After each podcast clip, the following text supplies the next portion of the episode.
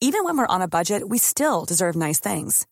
Quince is a place to scoop up stunning high-end goods for 50 to 80% less than similar brands. They have buttery soft cashmere sweaters starting at $50, luxurious Italian leather bags, and so much more. Plus, Quince only works with factories that use safe, ethical, and responsible manufacturing. Get the high-end goods you'll love without the high price tag with Quince. Go to quince.com slash style for free shipping and 365-day returns.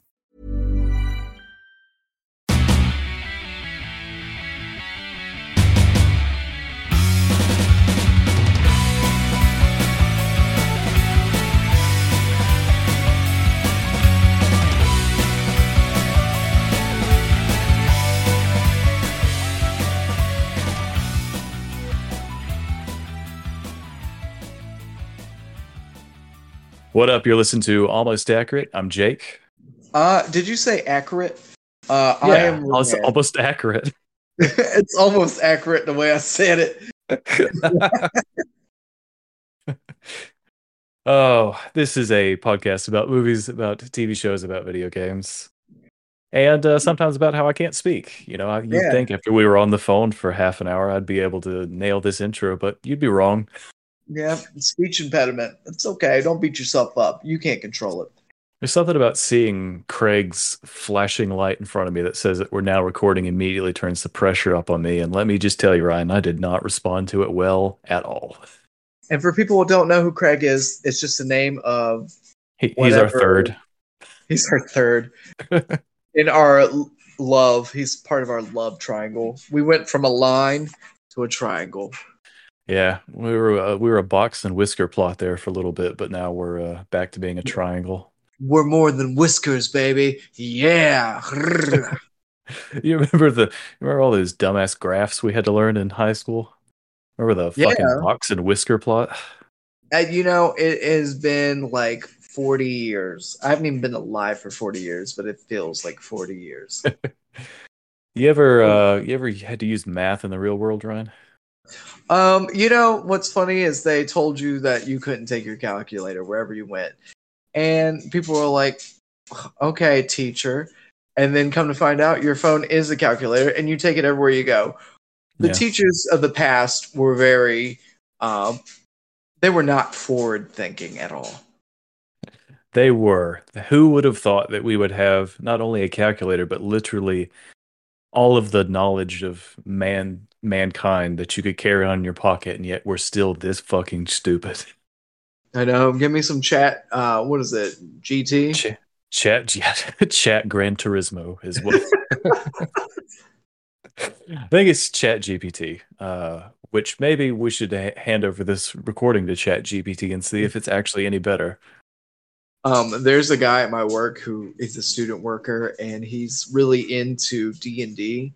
Um, so in our busy time, Dudes and dicks. dudes and dicks, dude. We Boom, got him.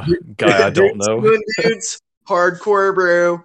Um, but he made a D and D character for me, and he pretty much just asked me, you know, some questions. I'd answer them, and boom, there we were.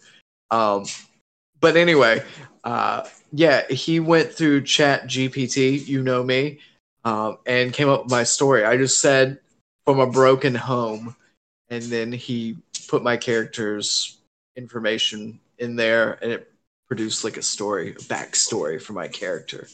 It's pretty wild, the stuff it can do. No joke. Yeah, man. Maybe it's gonna be one of those things that comes up with its own theory, and it ends up being a real theory, and then somehow we have like the ability to go back in time. Now, that is Yeah. some ridic. That is just some wild stuff. Your work friend, though, is he excited for that upcoming Dungeons and Dragons movie?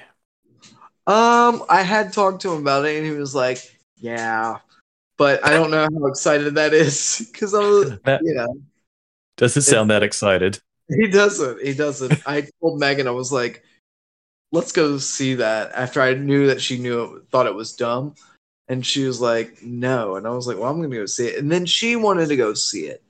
So I Oh, was we like, can all we can all go together. Olivia's like, eh, that might be good. I'm like, Okay, we maybe we can go see Oh, it. so you wanted to go see it? You're gonna nerd out on it. I didn't know if you were gonna see it because I was like, well, it could be good, it could be bad. It really looks like it could go either way, if I'm being honest. Yeah, you guys gonna hit up Scream Six? I don't know. I I've heard nothing but good things about it. I would probably need to touch up on Scream. I'm thinking like maybe Scream Five.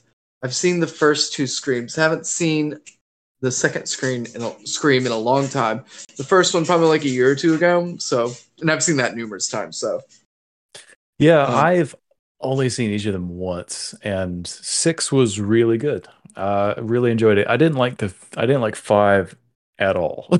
I thought it was not a good movie, but this was uh this was fun. Uh, just really changes it up just enough that you feel like you're watching a different movie, but it feels funny saying that because there's a lit and this is um in the trailer it's not a spoiler but there's a literal scream museum uh in the movie itself. So you could argue that it's really having its cake and sucking its own dick at the same time but uh they managed to pull it off somehow without uh without it seeming just completely like lame or self self service it's a it's a good time. It's a solid movie for sure. Yeah, I just vomited whenever you gave that um, example of what you thought it was equivalent to. Gross. Well, I was I was trying to say have its cake and eat it too, and also simultaneously thinking about giving itself the self suck. So I just combined those two in the most inventive way I possibly could. Yeah, God, Christ mighty. Yeah, well, talk, more talk power to you, brother. More power to you. is giving itself a ghost face. You know what I mean? Oh, I've never even Yeah. heard of that term before, but Jesus Christ, I can put the pieces together. Good Yeah, God. ghost ghost ghost facial. Am I right? No. Oh. Oh. Oh. Any- anyways, yeah, it's a it it is a it is a good movie. Um, yeah, Jenna, have, you guys watch Wednesday, right? Yeah, that girl's blown up. She was the host of SNL not too long ago. Yeah, she's she's in this. She was in the last one too, which I remembered in the movie theater. I don't think I remember a goddamn thing from that movie. I just remember uh, Jack Quaid's in it, and he was not not his best role. I liked him way I better in the boys. The- I know the truth, and I'm going to spoil it because I haven't seen the movie, and I asked you point blank, and you said yes. Jack yes, Quaid he's is the killer. He's the Yes. killer, I big mean, time. there's no way in my mind I wouldn't think that he wouldn't be the killer because I mean he was kind of a, a big actor, I guess for the boys. You know, he's not like super. He's not like his parents, right? Um, who are Meg Ryan and Dennis Quaid.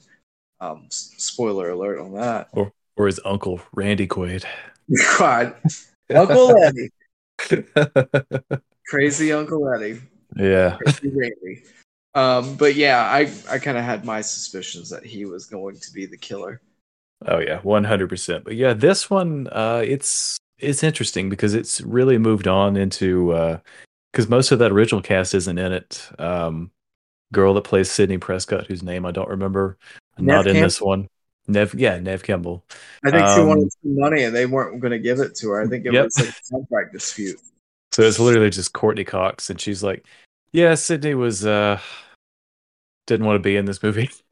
she basically was like, "Oh, she should have her happy ending, so she's staying far away from New York City, where this movie happens. Screams in New York, or maybe there's more than one Screams running around. It wouldn't surprise me. I mean, anytime Oh, there's- There's more. There's more than one Scream, but I, again, if you've watched any of these movies, not a There's spoiler because there's always more than one. have you seen the first one? Yeah, I've seen all of them. Um, Where would you rate this one amongst the mid of the pack, top of the pack? Back? I think this is probably the second best, maybe out of the whole series. Uh, Um, I'm assuming maybe- the, the first one is the best. I think one. the I think the original is the best, uh, and then maybe Yeah. second place is like tied with this one and Scream Two are probably tied for second. Then the rest of them are just kind of okay. Three was our. I actually I think three is my least favorite. Four was recently just watched and I thought it was was okay, and five probably my least favorite. I So- can't wait until they send uh, the Scream entity to outer space, like they seem to do with all genres once they've ran their course, like Leprechaun or Mhm. Jason. I'm just ready to see. Uh, I'm ready to see a crossover. I want to see guy in a ghost face mask race Dom Toretto. Um, I would. I want to see. I want to Yeah, see him. luck. Open, I want to see him open his own chocolate factory and murder a bunch of kids. Um, God, that is a movie I am not going to see that I have seen almost all the other movies in theaters. I think I will just watch Fast Five again, which is where this movie kind of begins. Fast and the Furious, the new one.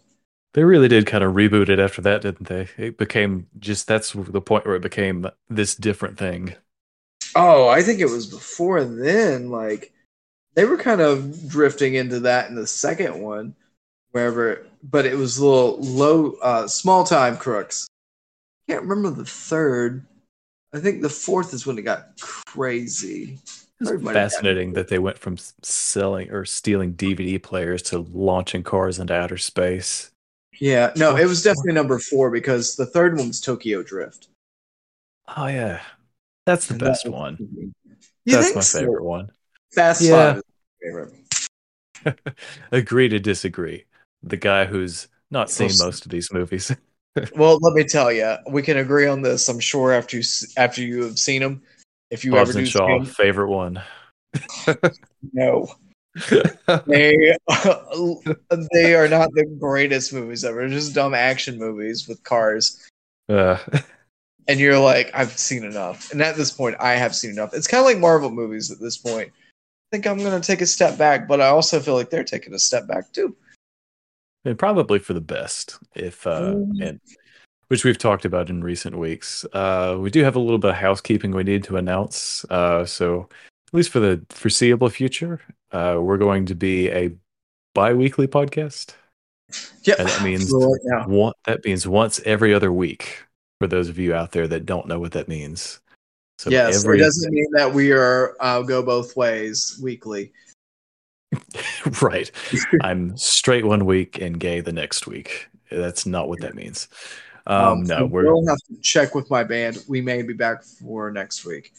Um, I think Doug, our drummer, is going to be um, going out of town. So what I'm trying to do is do one thing a week. So it's either band practice or podcast because my old lady wanted me to do it that way. so again, like I said, it's going to be every other week, except for scratch that. Maybe we'll be back next week. So we'll I will see. get answers. I will let you know. All four of our listeners rejoice. all of them just clapped but they've been on an emotional roller coaster there for the last little bit but yeah i think um it's probably for the best until uh you know you've got a lot going on ryan's got a little one and just god god bless megan because i don't know how she does it What do you mean? She gets all this and you don't know how she does it? I can tell you. Loving every minute of it.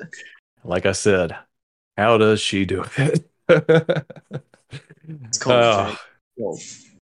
anyways let's uh let's talk about some goddamn news get this out of the way because i'm ready to talk about the last of us Yes.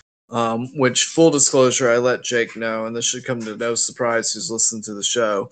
He's done. He's listened to seventy eight percent of, or seventy eight percent of the show. Yes, yes.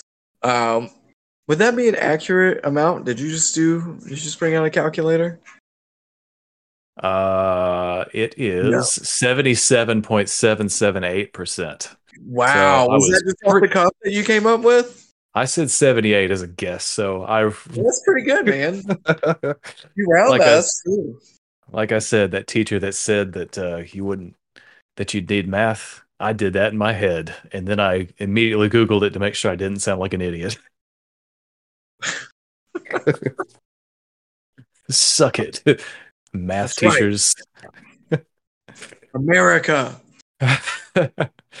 oh, so our first first news item from a week ago now, I guess at this point, that Ben Affleck um, has said that he is absolutely not going to direct anything in James Gunn's James Gunn's new DC universe. James Cut. Cut. Yeah. absolutely not. So good on you. Move on to doing, you know, movies about Michael Jordan's sneakers. Ben Affleck. Know, I I James Gunn seemed to be wanting to be very cordial. Ben Affleck, because I've heard him reportedly say that he wanted to involve uh, Ben Affleck in directing, and I guess this is the uh, response to that. But I feel like he didn't want to screw anybody over, which I think is commendable on James Gunn's part. I mean, fine if Ben Affleck doesn't want to be about it. I don't know where he comes from. I mean, saying absolutely seems very like he comes from Boston. Yeah, I guess that's true too. So maybe just forgiven. Um, but it just seems very stern, like kind of like oh, in a pissy way. But I don't know. Maybe that's just how he talks. I don't know. But doesn't yeah. it seem absolutely just like never, ever, ever? I would just say nah. Um, Jake, we yeah, have. He does say in the article. Sorry. no, go ahead. Uh, you were reading. I figured one of us should read it. Before. Conclusively, I would not j- direct anything for the James Gunn DC. Absolutely not. I have nothing against James Gunn. Nice guy. Sure, he's going to do a great job. I just wouldn't want to go and direct the way they're doing that. I'm not interested in that. So, yeah, exactly what you're saying. he was like, hell no. then he was like, fuck that guy. Which calling someone a nice guy and saying, yeah, he's a nice guy and everything, you might as well have called him a big, massive chode because that's really what that means. Yeah, he's a nice guy, but just he smells like pickles. Yeah, and I hate pickles. Death to you, sir. Um, Speaking of yeah, I'm other things I hate. Speaking of things that. I hate. Oh yes, yes, I love this. I posted this just for you. I was so excited. I know. Uh, Looking at this girl's big smiling face, I was like, oh, I know exactly why he posted this. Smile sequel in development. So, if you were here last time we spoke, we both had mentioned that we saw the movie Smile, and Jake said he hated it. I, if I'm being completely honest, didn't think it was a bad movie. I mean, it was a scary movie. It didn't give me any like crazy anything, but I mean, it's just like a movie like a scary movie. I think it's like not painted by numbers, but pretty much painted by numbers. Yeah, this is one of those that uh, it didn't want to color inside the lines, but it just made a big fucking mess. And that's. Did it really go far out of the lines? I just hated it. didn't have a good time with it. I would have rather watched something like Scream than this. It thinks it's a lot smarter than it is, and oh, I'm getting worked up again just thinking about it. well, to me, it borders on that line of like uh, a B grade movie and an A grade movie. I mean, it's A grade because of the production value, right? But it's B grade probably because of how weird and crazy the villain is, and just that's very B grade to me. But what do I know? I'm just a idiot. I'm a colonizer, as some of the kids at school have called me. What? well, you do walk around asking people for all their gold doubloons. Yeah, no, they were white. Oh. I asked for nothing. They even looked at me and they said, "Hey, when you were born, was your credit score automatically 750?" Which I was like, "Excuse me?" Jesus, what did you do? I didn't do anything we all just rag on each other, and the best they can do is because I'm white, man. They left mm. my tiny penis out of it, so jokes on them. Jokes on them because my credit score is great and my penis yeah. is average. no doubt, no doubt. Damn, what a what a world we live in. Where saying someone has a good credit score is an insult. Yeah, fuck you and your good credit score. yeah, jealous much? Uh, um, well, two people that I'm sure also have good credit scores. Uh, Guillermo del Toro is making a Frankenstein movie with Andrew Garfield. Interesting. And are we even ready for another Frankenstein movie? I can't remember the last one in recent time, but I feel like any kind of remake of that particular character is just never, it's always subpar. Yeah, as long as it's not part of that failed dark universe thing that they keep trying to start and stop and start and stop. I don't know. Maybe it could be good. I'm going to assume that Andrew Garfield is going to be the doctor not the monster. But uh, who knows? Yeah, I just have a hard time. Andrew Garfield to me is a guy who, and this will be accurate, almost Hate hates Mondays. He loves hates Monday- lasagna. He loves lasagna. Well, I mean, he's pretty much Garfield. Uh, duh. um, but uh, yeah, he's too old to look like a young guy, but he's too young looking to look like an old guy. You know, I look at him, I'm like, yeah, he's in his 30s, maybe. And I think if they make him the scientist, then it's going to be like people may question his uh, credentials or, you know, his ability to be the doctor. I don't know. That's just this guy's not e- this guy didn't even go to medical school. Yeah, you're just like, oh yeah, he's just some young punk or whatever. He's up there lying about having a medical degree and be like, no, he's just an actor. That's what they do. He's just he's a this isn't a, this isn't a documentary. Did you see him at the Oscars, Andrew Garfield? They were like, and we have Spider Man here, and they Oh, him, and he gave like the uh, meme smile that I've seen, like from um, what was it, E Bombs or the Chive? I think it's a Chive. yeah. This I did not watch the Oscars. Uh, this particular photo, he does look a little bit dead inside. I'm gonna not gonna lie. Yep, yep. Um, I the movie, I I know I had seen it, but I don't know if you've seen it. Everything, everywhere, all at once. I haven't seen it. You said it was good though. I've heard good things. I thought it was really good. Um, I just thought the ending hokey, Hokey, hokey, hokey. real hooked it up. It was like love and family. It's really dumb. Oh, Um, terrible. Hate, but- hate things about love and family. Yeah. but I do believe that um, the guy from the Goonies and um, Indiana Jones, I forget his name. Harrison Um, Ford. No, not that guy. Um, the little, he was the little um, Asian fellow. He was the little kid, and now he's an adult. Um, but he was hilarious in that movie. He was like the best part, in my opinion. He's won Best Supporting Actor uh, for good reason. You, you're talking about K. Oh boy, Ke Huy Quan and Harrison Ford hugging it out of the Oscars. I love how I know that I bought you just enough time to be able to look at this game, and then you struggle bust on that one. 'Cause I would struggle bust on it too, but I, I see you. I see you. Yeah, I was like, I'm gonna let him fill a little bit of time while I take a stab at this. Let me stab, like in Scream. Um, but uh, how do you feel about Guillermo del Toro if he was in charge of a major monster franchise? It could be anyone. Um, I know Nosferatu, they're remaking that movie, which is interesting. Um, I think that was one of the scariest of all the uh, vampires, Nosferatu.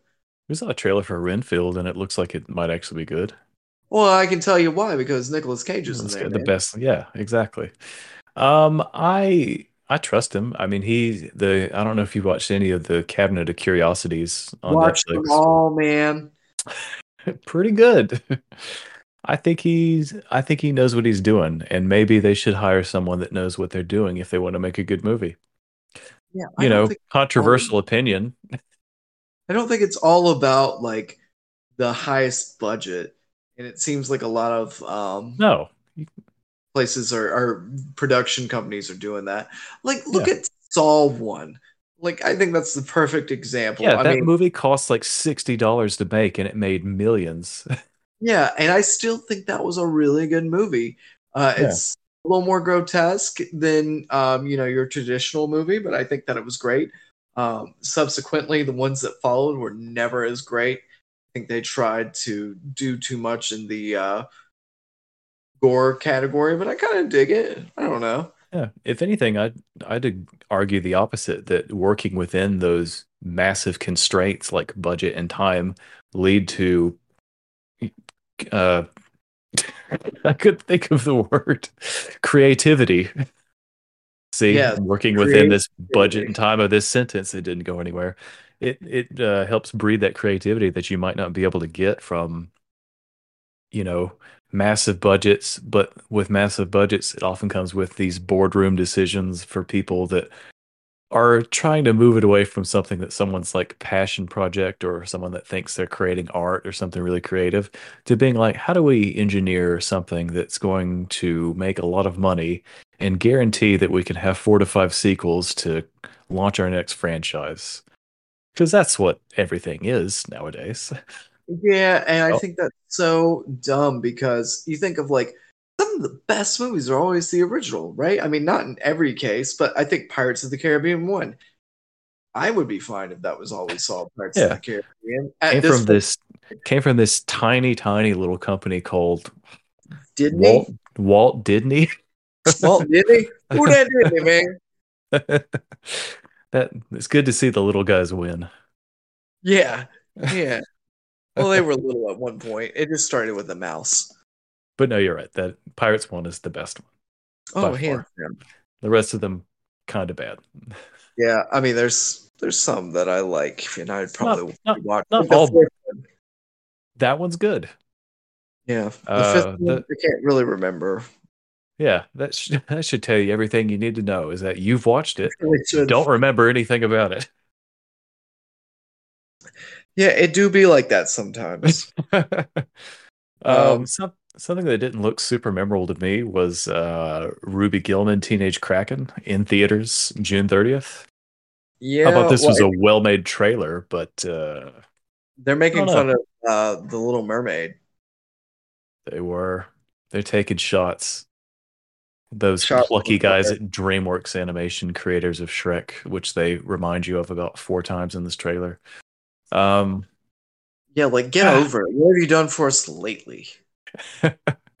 well, they're doing more Shreks apparently at some point. Well, I heard Um, was very good. So I did hear that was actually quite good. So you know what? Maybe the Shrek, Shrek's green old tit is not dried out yet, and they can still squeeze some more disgusting swamp milk out of it at this point. yeah, God, hey, your description words are very just vulgar.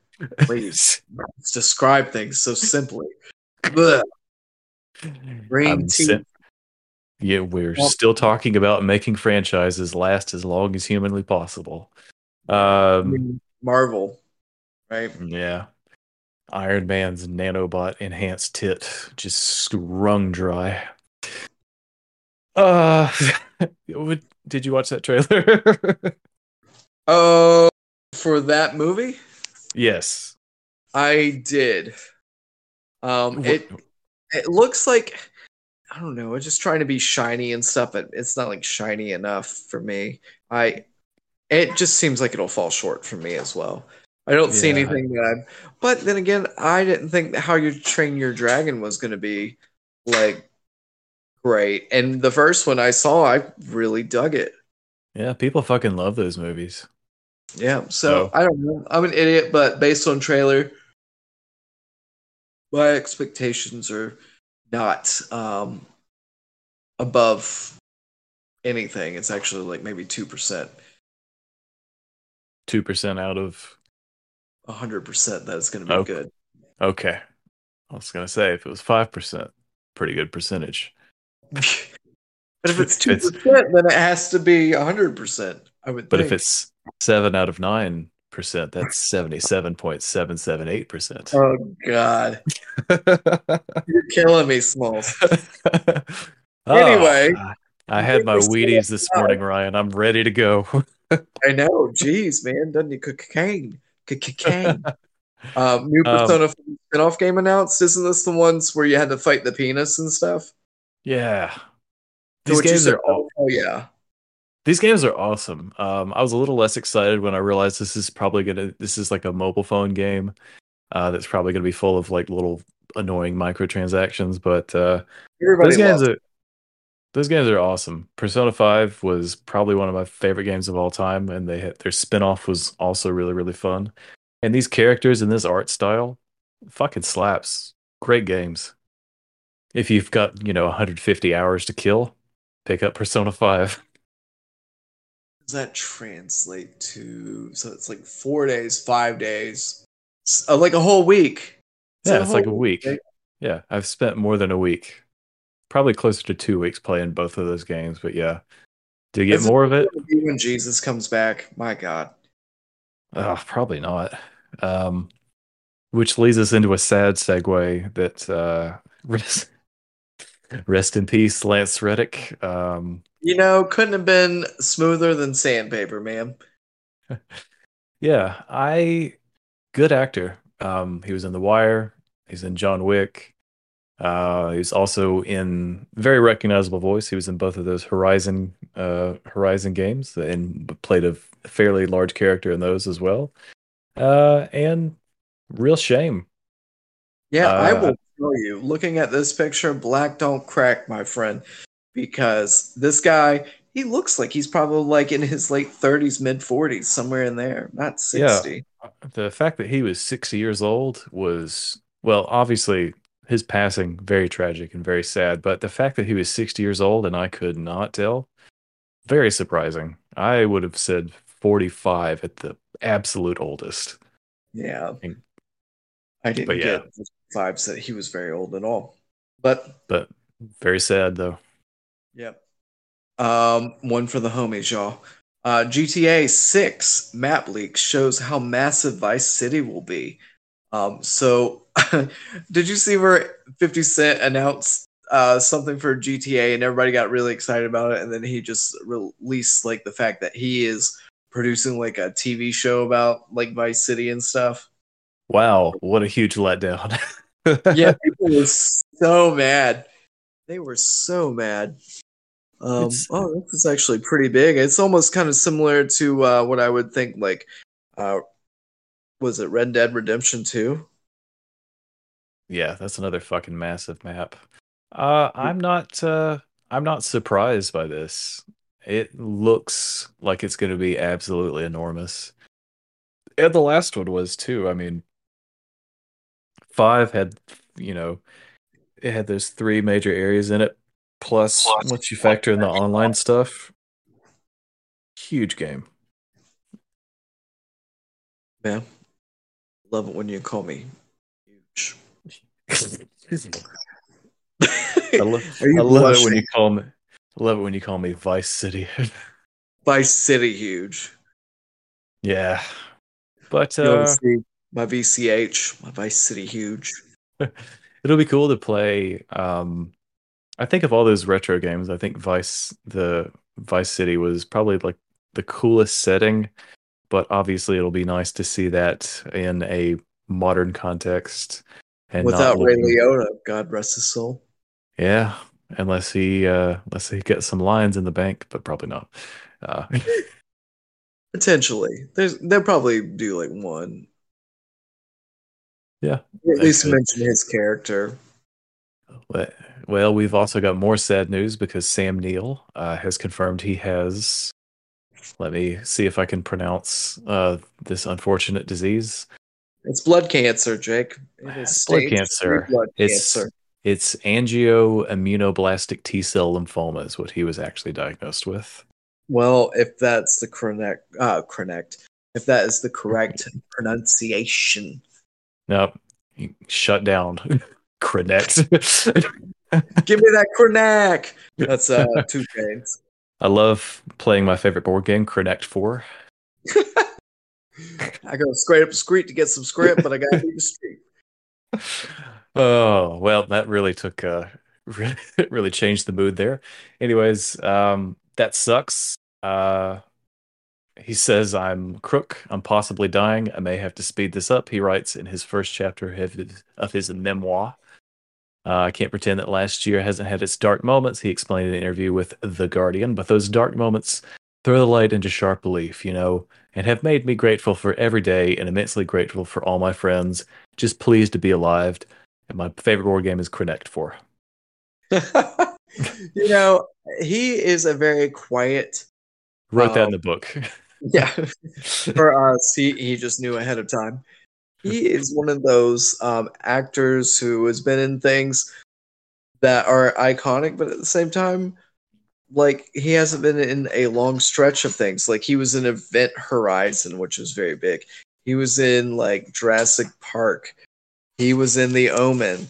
Um, there was some vampire movie he was in that I believe you and uh, or Ethan Hawke was in that people really seem to like. It's but not memorable enough for people to remember what it was called, unfortunately. Yeah, that's that's me right now. I was going to do that, but not as quick as you, sir. Well, I can barely remember my name half the time when I'm doing this. Um, James Gunn has said he will be working with Harley Quinn star Margot Robbie again. Yeah. Let me see if I can read that headline in a worst possible way. Um, that's not surprising, but it's good news, and it also I think she's great as Harley Quinn, and not surprising she's the only character that he's probably bringing back. Yeah. Oh, I'm surprised if she doesn't come back as Harley Quinn at some point. Harley Quinn, man. Um, Sacha Baron Cohen is reportedly going to be Mephisto in an upcoming Disney Plus special. Yep, yep. I had seen that. Oh, it's called Daybreakers. I looked it up. It's Daybreakers with Sam Neill. Took me a second. Um, yes. Love, love me some Sacha Baron Cohen. I can't wait to see Mephisto. Uh, you know, getting up on stage at the Trump rally and God. doing a whole Cut hack his head off like a salty. oh Jesus! Such Um, a brilliant. It's so crazy that such a brilliant, smart actor, and yet half of his jokes are just be like he's just running around in a tankini, just Yeah. drinking through a hotel. Sometimes you have to dumb yourself down to make the masses love you. Like us, I mean, we have PhDs, and yet here we are doing this podcast uh, talking about dumb stuff. But we're really true. the smartest men in the world. We won Nobel Peace Prize for it. We are both doctors, just like Andrew Garfield. Yes, we're Frankenstein men. We're men of culture and sophistication. Yep. Some call us brain dead, but jokes on you. That my brain is from a dead person. Yeah, love joke that. on you. I have been dead for years. dead inside. Dead all around. Speaking of someone there's just no life, Never gonna die. soul, no soul behind those eyes. Tom Cruise loved The Flash so much that he apparently cold called its director. which I thought was interesting. I'll be interested to see if this is just merely um, something to get people excited about the movie, which I'm sure it is, or if it's something that really did happen.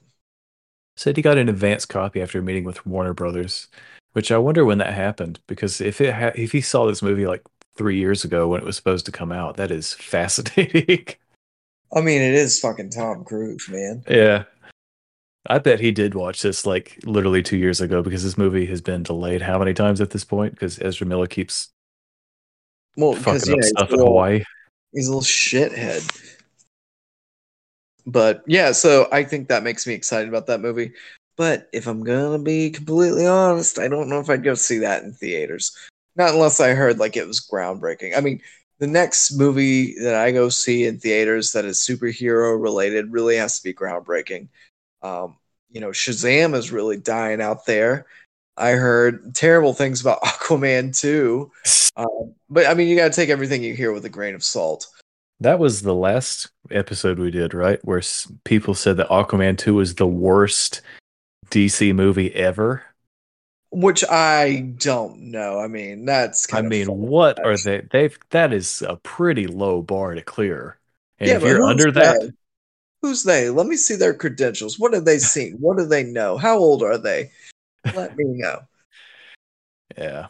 Jordan Peele's next feature film will officially release on Christmas Day, 2024. Do you think that it'll be a horror movie? Because I don't think it'll be a horror movie. I think he's going to do something different. I think it will be a horror movie. You think so? Yeah. I just don't think that will be the case. I think if it's releasing on Christmas, unless it's a Christmas themed horror movie, possible. But I I don't see that happening. But then again, the more I think about it, that genre is kind of open. Like Christmas movies are always like happy movies, happy go lucky. There was this movie called Black Christmas that they remade recently. um, like in the past like 10 years. Um, that apparently wasn't that great. But that would be such a smart play. Like, how many really good horror movies are there for Christmas? I mean, you got Die Hard, and that's like that action movie that's a Christmas movie that is like that anomaly that just kind of went out and did it and was its own thing. People consider it like a Christmas movie. Let's see something like that equivalent in the horror genre. That'd be interesting. When I was a kid, I was afraid of the abominable snowman in Rudolph the Red-Nosed Yes. Reindeer. D- does that count? Yeah, sure, man. Uh, he did look cracked out. I will say that. oh, he was real cracked out, and then they took all his teeth out Yeah, because that elf wanted to be a dentist. The fuck? yeah, it's kind of fucked up, man. I mean, he's Um, abusing animals. um, Bella Ramsey said that uh, season two of Last of Us probably won't be here till 2025, uh, which probably makes sense. Not a uh, surprise. It takes a long time to make. Uh, and and it'll also probably they haven't- than that. yeah, they haven't started it yet either.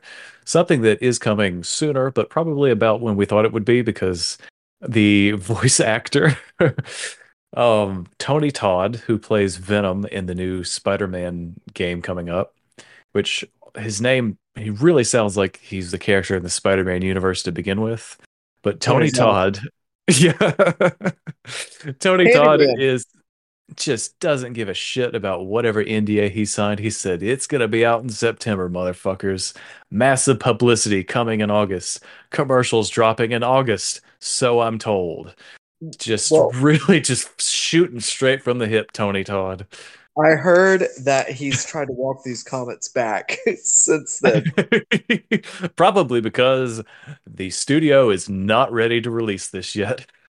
yeah, you know, I don't know why studios uh, for movies or video games even set some kind of expectation about a date they're going to release their product because it never and a lot of times it does not come to fruition and who's holding the gun to their head to make them be Well, like it's going to be here next year this month like who This is- cares This is probably why they asked Mr. Todd to walk back those comments because they're not completely ready to commit to that yet.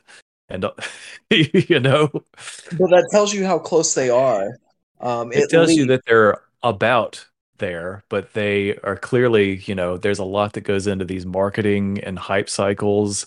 And when someone's just like, yeah, it's out in September, they're going to start dropping shit in August about hype, getting the hype machine going. They're like, shut. That's someone that's been working on this for years, getting ready for this marketing campaign, is sitting there like, no.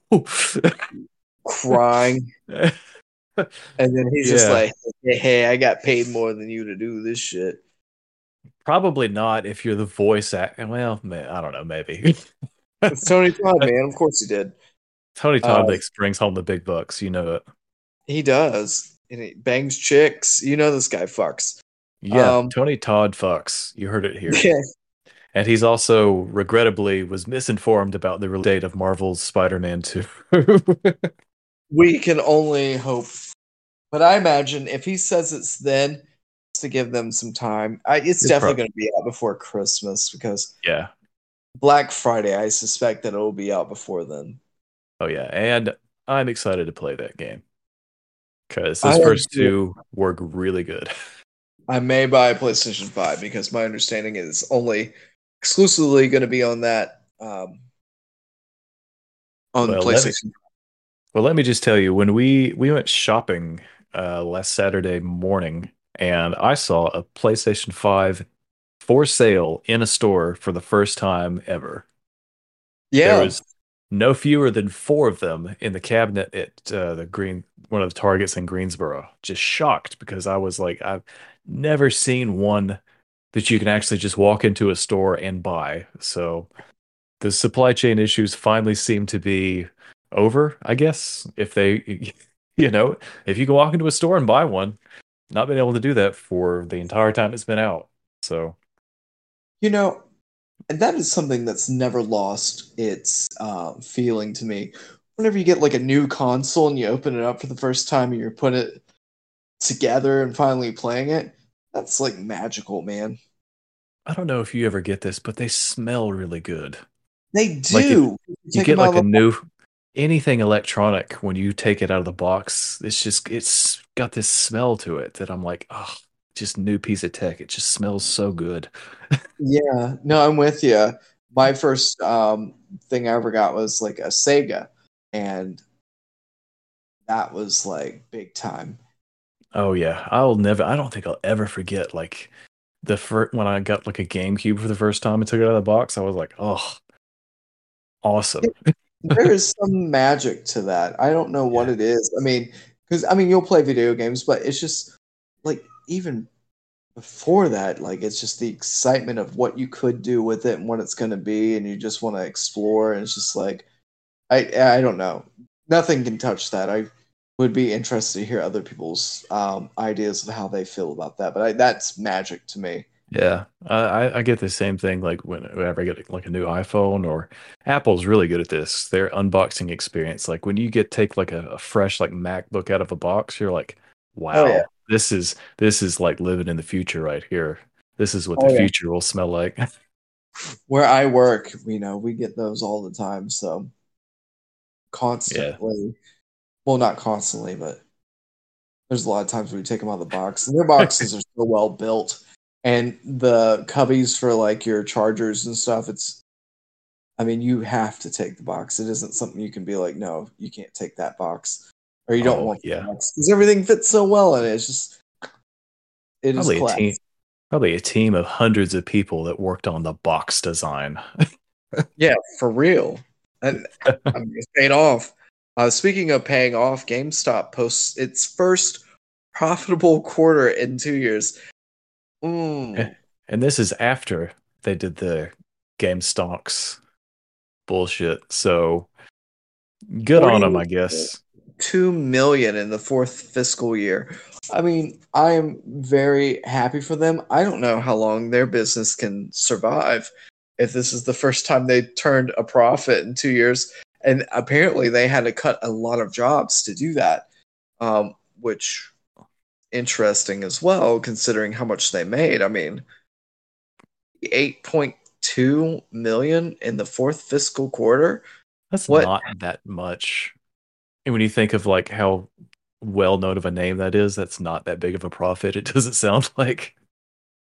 You know, it might be advantageous for them to just kind of do like um what is it? Uh Amazon and just strictly stick to video games. If Amazon wasn't a thing, maybe they could find a niche in there somewhere, but like if they just went to a warehouse that had video games, you know. But but Ryan, if they did that, where am I going to go to buy dusty anime body pillows?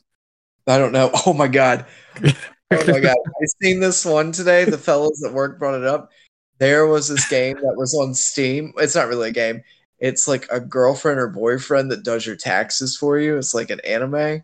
It's the craziest thing I've ever seen. It comes from the same people who've done those red boots. Those that rules. and they were showing me, and like the girl would be like, "Haha, "I love you," or you know, say something cute, and she'd be like, "What's your SSN?" Which is your social security number, which is uh, a number you don't want to give up. But even the description of them uh, wanting you to purchase it, they were really like slamming TurboTax, talking about it being like a monster essentially, and like how crooked it is. Like, I don't know.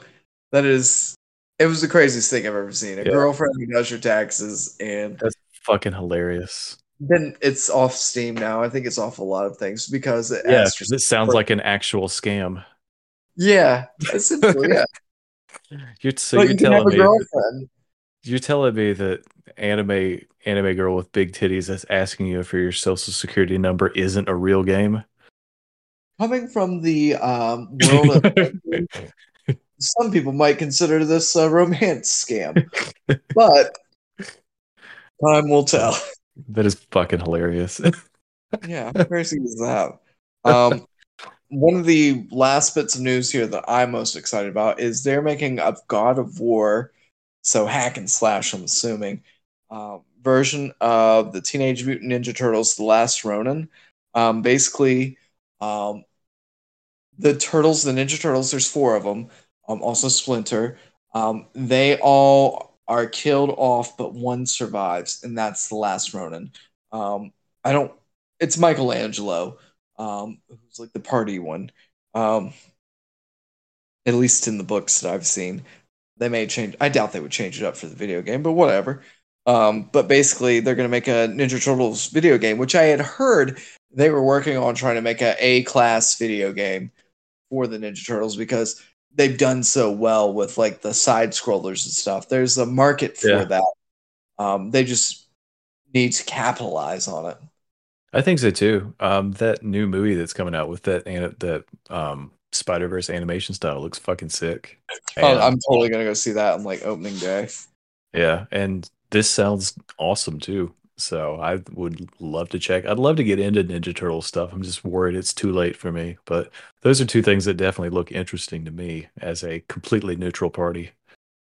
Yeah, I I mean this is what I grew up with, so this is like nostalgia for me, but at the same time, I freaking the Ninja Turtles. I I own a lot of Ninja Turtles DVDs and stuff like that, and I had like a shit ton of ac- action figures when I was a kid. So that's very big um, part of my childhood. So I will be there first night, totally gonna podcast about it. Hell yeah. We're going to do it in the theater. This podcast is also a bootleg audio version of it. Then people will be like, "Hey, shut the fuck up up front," and you're like, "We're podcasting." We're doing this for content. You wouldn't understand. We are hot fire boys, and you can't stop us. I love it. Well, that's almost an hour. We should probably get into The Last of Us, shouldn't we? Well, yeah, I also posted something really dumb, and I was kind of floating on this, but they have some new device that lets you kiss bugs. So if you ever get a chance, check that out. All right, How right. Two recommendations. The world is dark. Sorry. I was going to say two recommendations from Ryan there. You can kiss bugs, and you can also have big titty anime girl do your taxes for you. Well, yeah, that's probably more interesting. Maybe I should have posted that instead of this. Oh well. Oh, if only we could have gone on there and done a done a video review of that one, and gotten our Yeah. identities actually stolen. Yeah, that's probably something that you probably don't want to do, Jake. I, let me you. Don't do it. Let me put a video of me entering my social security number in on YouTube and TikTok. No, don't do it. Also, um, side note here too. Um, I people were like, "Oh, is this fake or real?" Um, Little Caesars is introducing corn on the cob crust. And that is a real thing because it sounds like a joke. Yeah, it sounds like a joke. They have pictures, and it's not April first. Um, I assume that this is a joke, but this is this is uh gone pretty far. I mean, their Twitter has posted about it a couple of times. I mean, there's cornbread, so you know Um, what's uh, that would be weird on pizza. yeah, it sounds fucking gross, but it is Little Caesars, so I uh, I wouldn't put it past them little fuckers. The Little Caesars in Kernersville is fucking good. I'll stand by that. I seen your brother there. Your family Oh. shops there. My family goes to Little Caesars. God damn it! I digress. We watched Oh. The Last of Us this week, or past two weeks. Well, sorta. Uh, you you did. I've been watching it every week um, up until it finished, and then I stopped watching it after that. Um, but yeah, just we'll do a few like minutes of like just broad thoughts about it, and then we're gonna go like episode by episode. So if you haven't watched it, I mean seriously, go fucking watch it. But from based on the numbers, a lot of you have. So sit back and enjoy the ride. Um, what did you think about this overall, Ryan? Um, thus far, it really depends on the ending, but I really enjoyed it. My wife has really enjoyed it. Sometimes I get a little nervous about showing her stuff because if she doesn't like it, then I feel a little bad about it, and I feel like I lose interest whenever she doesn't like it. I don't know why that is in person, but Yeah, we've both the- really enjoyed it, and I um, have some high marks to give it. Um, but we'll cover that when we go in depth. But I think that it's very good. I have dabbled in the video game, um, but I haven't played it all the way through. Um, I definitely see some a lot of like things that are very video game ish to me. And I'm like, oh, I could see how this is like a video game level, you know, within how um, the TV show. Yeah, I think that's that's probably the thing that's most impressive for me is that they were able to compact a lot of this down and cut a lot of stuff out, but there are also episodes of this that are nearly shot for shot uh, remakes of what was in the game with literally almost identical dialogue, which is impressive, but also shows that with some good writing and being one of the few video games that actually has like a pretty decent story, um, this is something that's it's very I feel been very well adapted to this, and I would say that no one other than HBO probably would have been able to make this to make it good. Uh, if this came out on literally anything else, if this was a Netflix original or God help us, like an Amazon Prime original, this shit would have not been. It would not have been good. Um, but very very high production value. Like I absolutely bought that we were really in this like ruined world. Like some of the some of the shots of like the skyscrapers and stuff that were all like tilted over and when they're driving across the country and just it looks so good. And the the makeup department that worked on the infected and the different versions of the uh, the clickers and the big fungus guy, amazing. Just really, really, really good stuff. I I can't I don't think there's a single episode that I didn't didn't like of this. To be perfectly honest, I thought this was just a, a, a great, great show. So Yeah, I it's HBO just has that knack, doesn't it? To be able to just kind of make really good shows. I felt like an adult whenever it comes up and it's like, you know, the white noise or whatever, and it's like, Yeah. oh, HBO's coming on, and you're like, oh, I'm about to watch something um adult, but it's really like a video game adaptation, so it's not really adult. I don't know. There was something about it though. um, but yeah, I let me ask you in the first episode i've asked numerous people this i just need the answer um in the video game whenever they wreck the truck um does the plane crash in the video game I don't remember to be honest.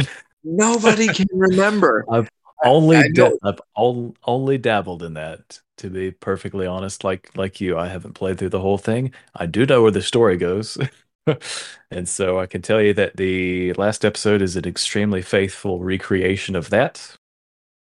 Nice. But yeah, I think this the first episode is what hooked me.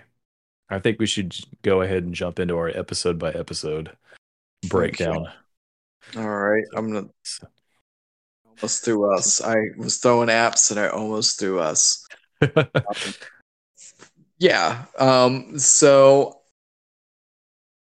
uh, what we'll start out with is no, that's episode two. Sorry, which is We'll really start- like the beginning at all. Subtract one from that, Ryan, and you'll be at our starting. Yeah, there we go. Season Um, one, episode one. Which takes place in Texas, which becomes a question that I asked myself that was revealed later on.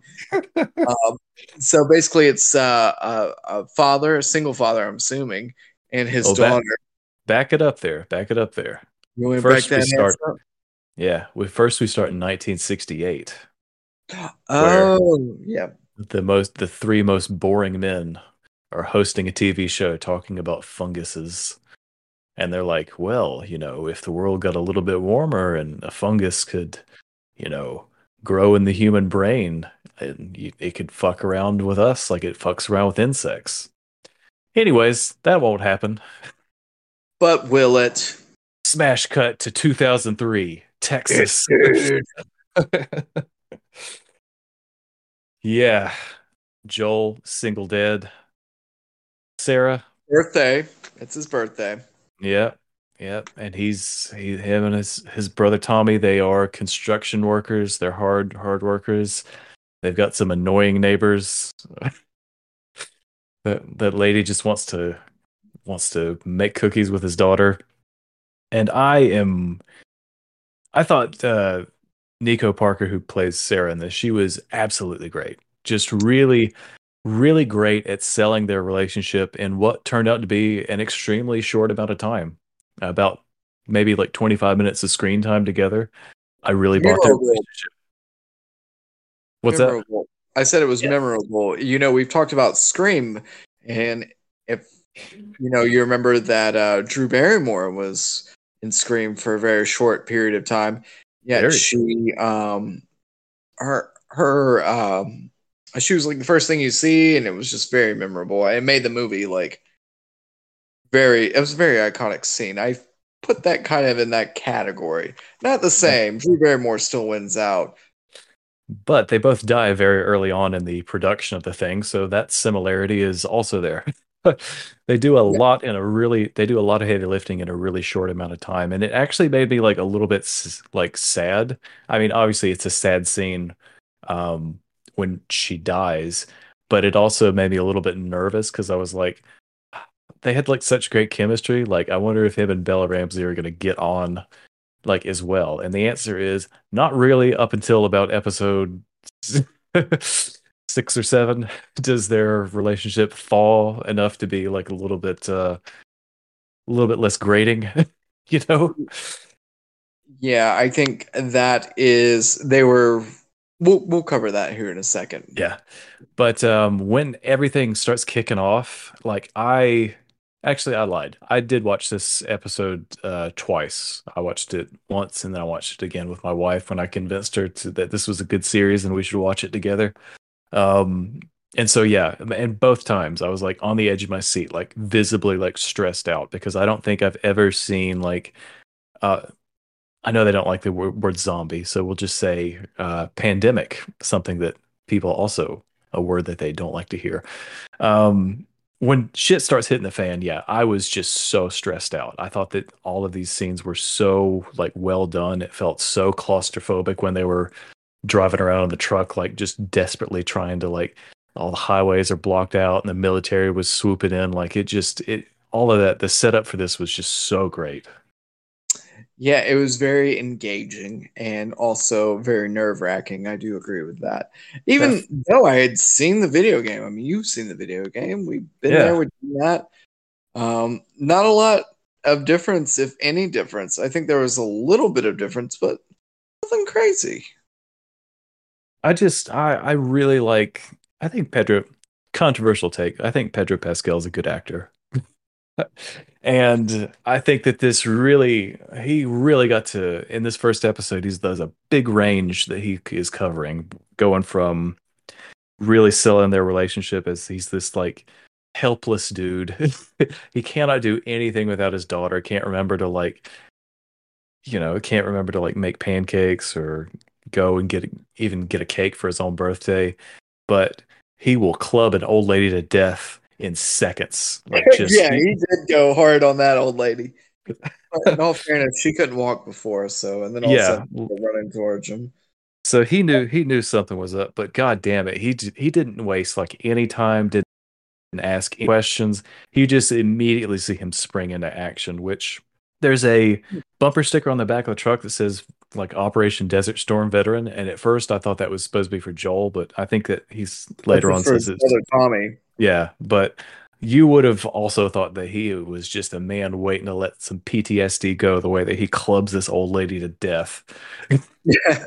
and he, well, and he beats the shit out of that cop whenever he's pissing too. I mean, that's much later on, like it's 20 years eight later. Also, yeah. I want to point out that he's 36 and all of a sudden he's 56, and yet he doesn't look that much different, and he still operates pretty much like a um younger man because uh, I think Pedro is in his mid 40s. Also, I think he's Pedro is in like everything right now. He's blowing up. I think he said he was on Hot Ones like a couple weeks ago. I think he said he was 47. So yeah, so he's like mid 40s, late mid 40s. I'm Sandra, and I'm just the professional your small business was looking for. But you didn't hire me because you didn't use LinkedIn jobs. LinkedIn has professionals you can't find anywhere else, including those who aren't actively looking for a new job but might be open to the perfect role, like me. In a given month, over 70% of LinkedIn users don't visit other leading job sites. So if you're not looking on LinkedIn, you'll miss out on great candidates like Sandra. Start hiring professionals like a professional. Post your free job on linkedin.com/people today. Hi, I'm Daniel, founder of Pretty Litter. Did you know cats tend to hide symptoms of sickness and pain? I learned this the hard way after losing my cat, Gingy. So I created Pretty Litter, a health monitoring litter that helps detect early signs of illness by changing colors, saving you money and potentially your cat's life. Pretty Litter is veterinarian developed, and it's the easiest way to keep tabs on your fur baby's health right at home. Go to prettylitter.com and use code ACAST for 20% off your first order and a free cat toy. Terms and conditions apply. See site for details. Um, which is crazy. Like it's taken him this long to get to where he's at. I mean, it's definitely after his 40s whenever he took the Mandalorian. If it wasn't for the Mandalorian, we wouldn't know who this guy is. I don't think. He was on Game of Thrones. He was on on there for a while, but yeah, Mandalorian was probably his big breakout role. In the Mandal, uh, uh, in Game of Thrones, was you said he was on there for a while? What kind of part did he play? I I see. I haven't watched Game of Thrones, so I could only just it's just from IMDb. But I think he was. I don't think a big part of it, but he was like a recurrent character for a while. And if you've watched Game of Thrones and I'm wrong, uh, I don't care. I'm sorry. I'm gonna watch it, and I'm gonna go to your house late I'm gonna- in the night and be like, "You're wrong." You and Ryan can send me hate mail for getting that wrong. Um, but yeah, I mean this this first episode is just great. Like obviously like seeing like the type of zombies that they are where they're like really they're really fast but they're really clumsy. Um doesn't make him any less scary, but yeah, like when he's chasing through that diner, that guy's just falling all over himself. Um and we get that really tragic scene of the soldier pointing the gun at him and he's like we're not sick and he's like sorry like my boss on the radio said i gotta shoot you guys so that's what's gonna happen. Bang And bang, you're dead. bang. Bang and we basically skip 20 years into the future and it man it looks like it's gonna smell really bad there. I would not not a place i'd want to live ryan. Let me just tell you what. I tell you what. Um, yeah, no, I totally agree. Um, I also have some notes that I have here for the um, first episode. Um, I said sad intro still hits like the game intro, even though I knew what to expect. Covered that. Um, we also flash forward into the future, and there is like a kid who is walking into what they call the QZ quarantine zone. Um, and um, he pulls up there, and then they strap him to a chair, and then they test him to see if he's okay. Um, it comes back and he's not okay. They lie to him and tell him it's going to be okay. And the next scene, we see Joel throwing his body into a fire, yeah which I was really like, well, shit's changed for that dude, hasn't it? Yeah, they this was a show that it's like, hey, kids die in this world. We're not sugarcoating anything. You seen one kid die five minutes ago. This kid with cool and very recognizable shoes also dead now. Jojo Rabbit, right? With uh, uh, Scarlett Johansson. Yeah, Um, I also put that even Joe Joel has he was a con he's a contractor, so you know he's a brute um to the fact that like he works outside and he's work hands on work. Yeah. He still looks he looks gray, but beefy and young is what I wrote here. well, Ryan, I think he looks great in that he's the 20 years have barely affected him at all. Yeah, it didn't affect him at all. Just made his hair gray and there he is. yeah, he's yeah, the the years have been hard on him and as we will see later on, they've t- clearly taken an emotional toll. It's almost like living through the end of the world and your daughter dying in your arms has kind of fucked this guy up a little bit. I don't know why. Yeah, suck it up, Buttercup. Um, so episode two, I think, provided me with one of the more memorable moments is whenever the um, police, it's really just like two dudes, go get um, this lady who is like a teacher. She's a research research scientist, and then they show her like Oh, zero. This cold open in, in Indonesia. Yeah, I really like this. Yeah, and like they she asks if she's in trouble because they go and find her when she's eating. So clearly she's at some random spot and they've tracked her down. Um, she goes and basically they kind of tell her how this fungi works and what's happened. Basically, you get bit and then like this fungus starts forming on your insides and then eventually it sheds your skin.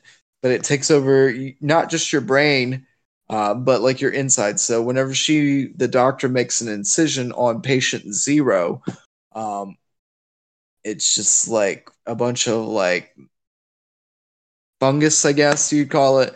And then her her reaction is Great. bomb the whole place, bomb Yes. everything. Which we find out th- that it doesn't just happen in their country; it also happens in America. And uh, we- when Joel and Tess and everybody's like um, running out. Yeah, it was uh, it it was a very believable. It goes out of its way to explain like the mystery of how this starts. They were like it grows in grains and it I cuz she talks they talk about how this was a person that was that worked at this grain factory. There was people there that's where she got like bit and infected originally. And they're like and it's spreading. And she's like oh no. We're f- and that's also you know all of those infected grains that had this fungus growing in it get shipped out to uh, the rest of the world. And that's part of the reason why like you know how they didn't have time to make pancakes in the first episode. That pan since they didn't eat that infected pancake batter they didn't um Oh, I you know I didn't catch on to that, but you were correct. Yeah. So I, I really liked how those it, it kind of like tied into each other and it made like it made sense to have it explained to have something like a zombie apocalypse explained in like a scientific but really easily understandable way. I was like, this is this is pretty good stuff that they've they've set up here for us. Yeah, I, I trust down to the trust them. Yeah. Right. Just trust understand that we're all idiots and we really need this explained in an easily uh, digestible sort of way. So yeah, it was and we we learned later like the fungus like it's it's almost like this hive mind sort of thing. Like there's a lot of it that's like also growing underneath of the ground. And so in a way a lot of these the infected people are yeah they're like co- connected in a sort of way like they're very careful like don't step on this um because it will send like a signal it's almost like a you know bleeding in the water and a shark comes after you like it's the same very similar sort of thing Yeah, and I Um, think it was episode two or three. I I wanted to touch on that. That was one of the things. Um, but in episode two, we get introduced to Ellie, who is the second uh, main character. right um great introduction as well we get some very cryptic or actually i think this was in episode one where we meet ellie but they actually set off from their uh on their adventure their happy adventure and which is consists of Tess and um, Tess Joel. and Joel. Tess is his. He's like, she's not my girlfriend. We're not. We don't want to put a label on it because No, we don't want to put a label on it. I mean, I know there's not like that many people left in the world, but uh, you know, Well, she just keep it. in key to my place. Yeah, and she, I was the little spoon.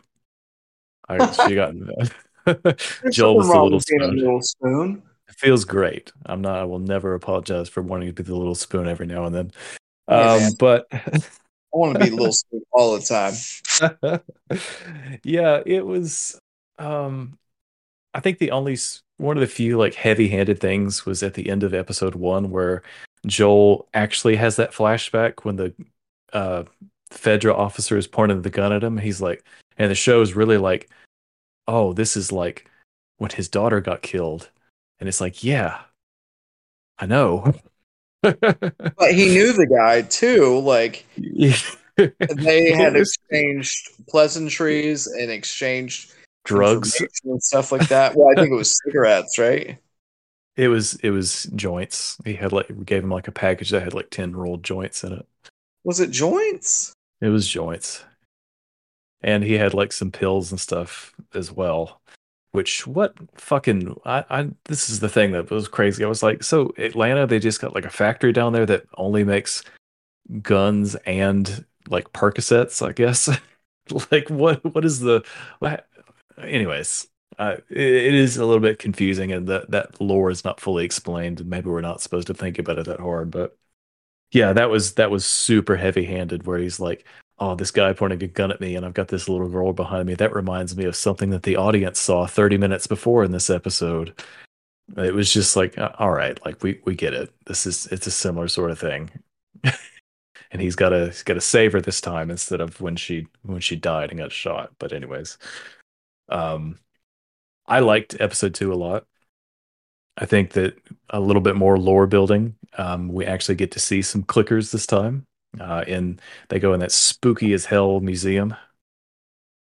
Yeah, I was interested in that because um, it's kind of like a haunted house kind of situation. Yeah. Uh, That museum must have been so boring that even after the apocalypse, nobody went bothered to go in there and m- mess with anything.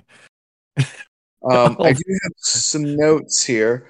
Um, so I said bomb the city is the best option we covered. Um, I don't know if we said this, but Ellie is immune to um, bites from the fungi people. Oh yeah, because she's already infected, and we'll find out in the last episode why she's immune. Yes, you will explain to us later. Um, but Ellie is hilarious too. I think she's very sarcastic and very much like a douche. She loves puns.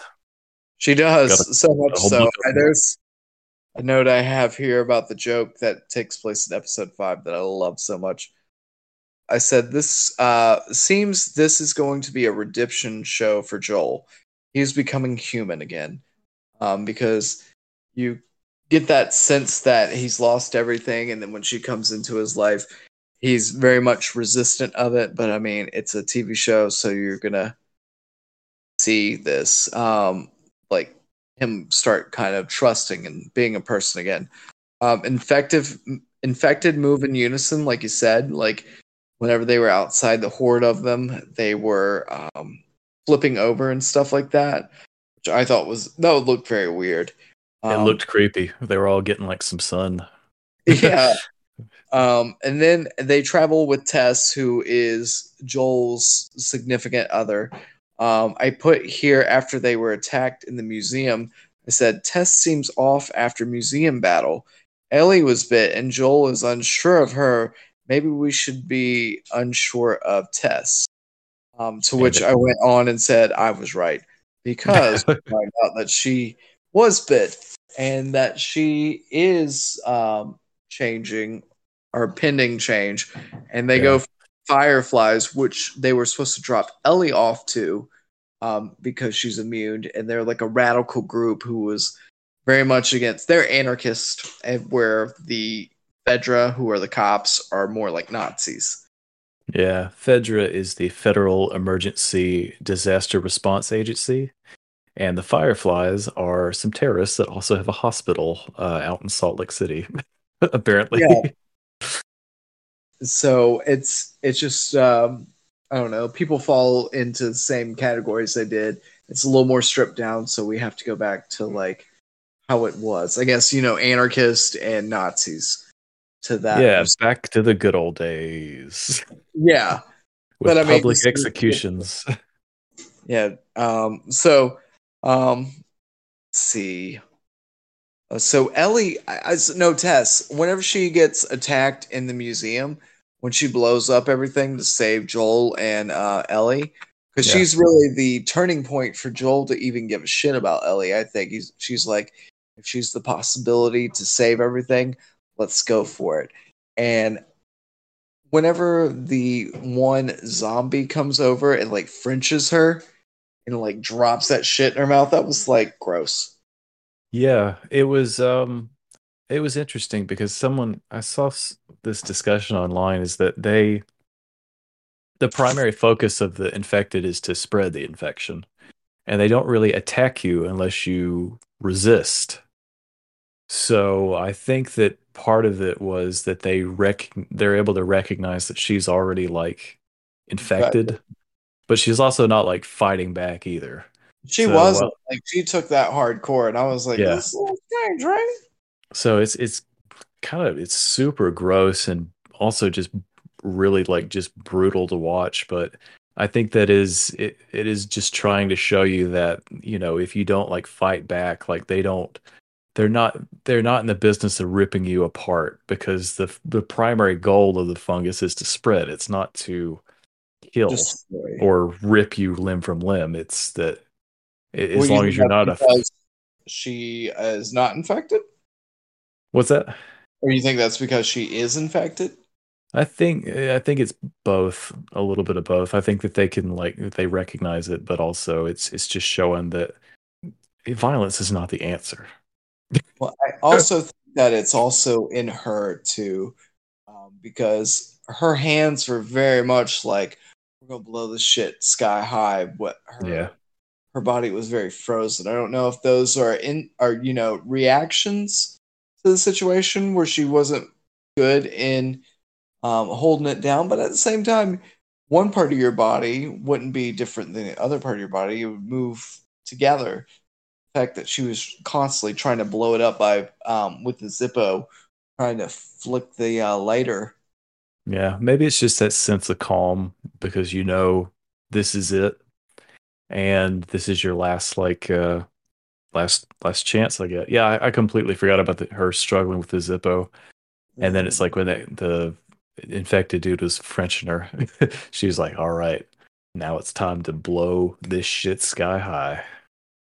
Um, And yeah, Yeah, and that was episode two essentially. That's where it ended and stuff, and we were on the trek. Um, episode three, I really did like this episode. Um, I thought it came a little early though. Um, so Joel tells Ellie as they're on their travels that he doesn't want her to go up forward because he doesn't want to see something.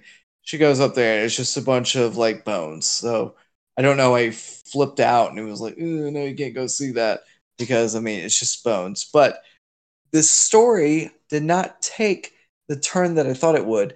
There was a pe- an article of clothing that was um, blowing in the wind on um, some set of bones, and we go into it, and it's this lady with this newborn, and they're getting in the back of like what I would call like a hayride pickup truck. the Um, most depressing hayride you've ever been on, Ryan. Yeah, and I thought that might follow her, but no, it followed uh, Nick Offerman, and basically, what happened is that he is in a bunker under his house. He's a doomsday prepper. He's He been waiting is. for this, and he's so happy everyone's gone. He is, and I put here these. Are, this is legit. The note: Home Depot, where a Ron can be a Ron. I know Ron's- more than you.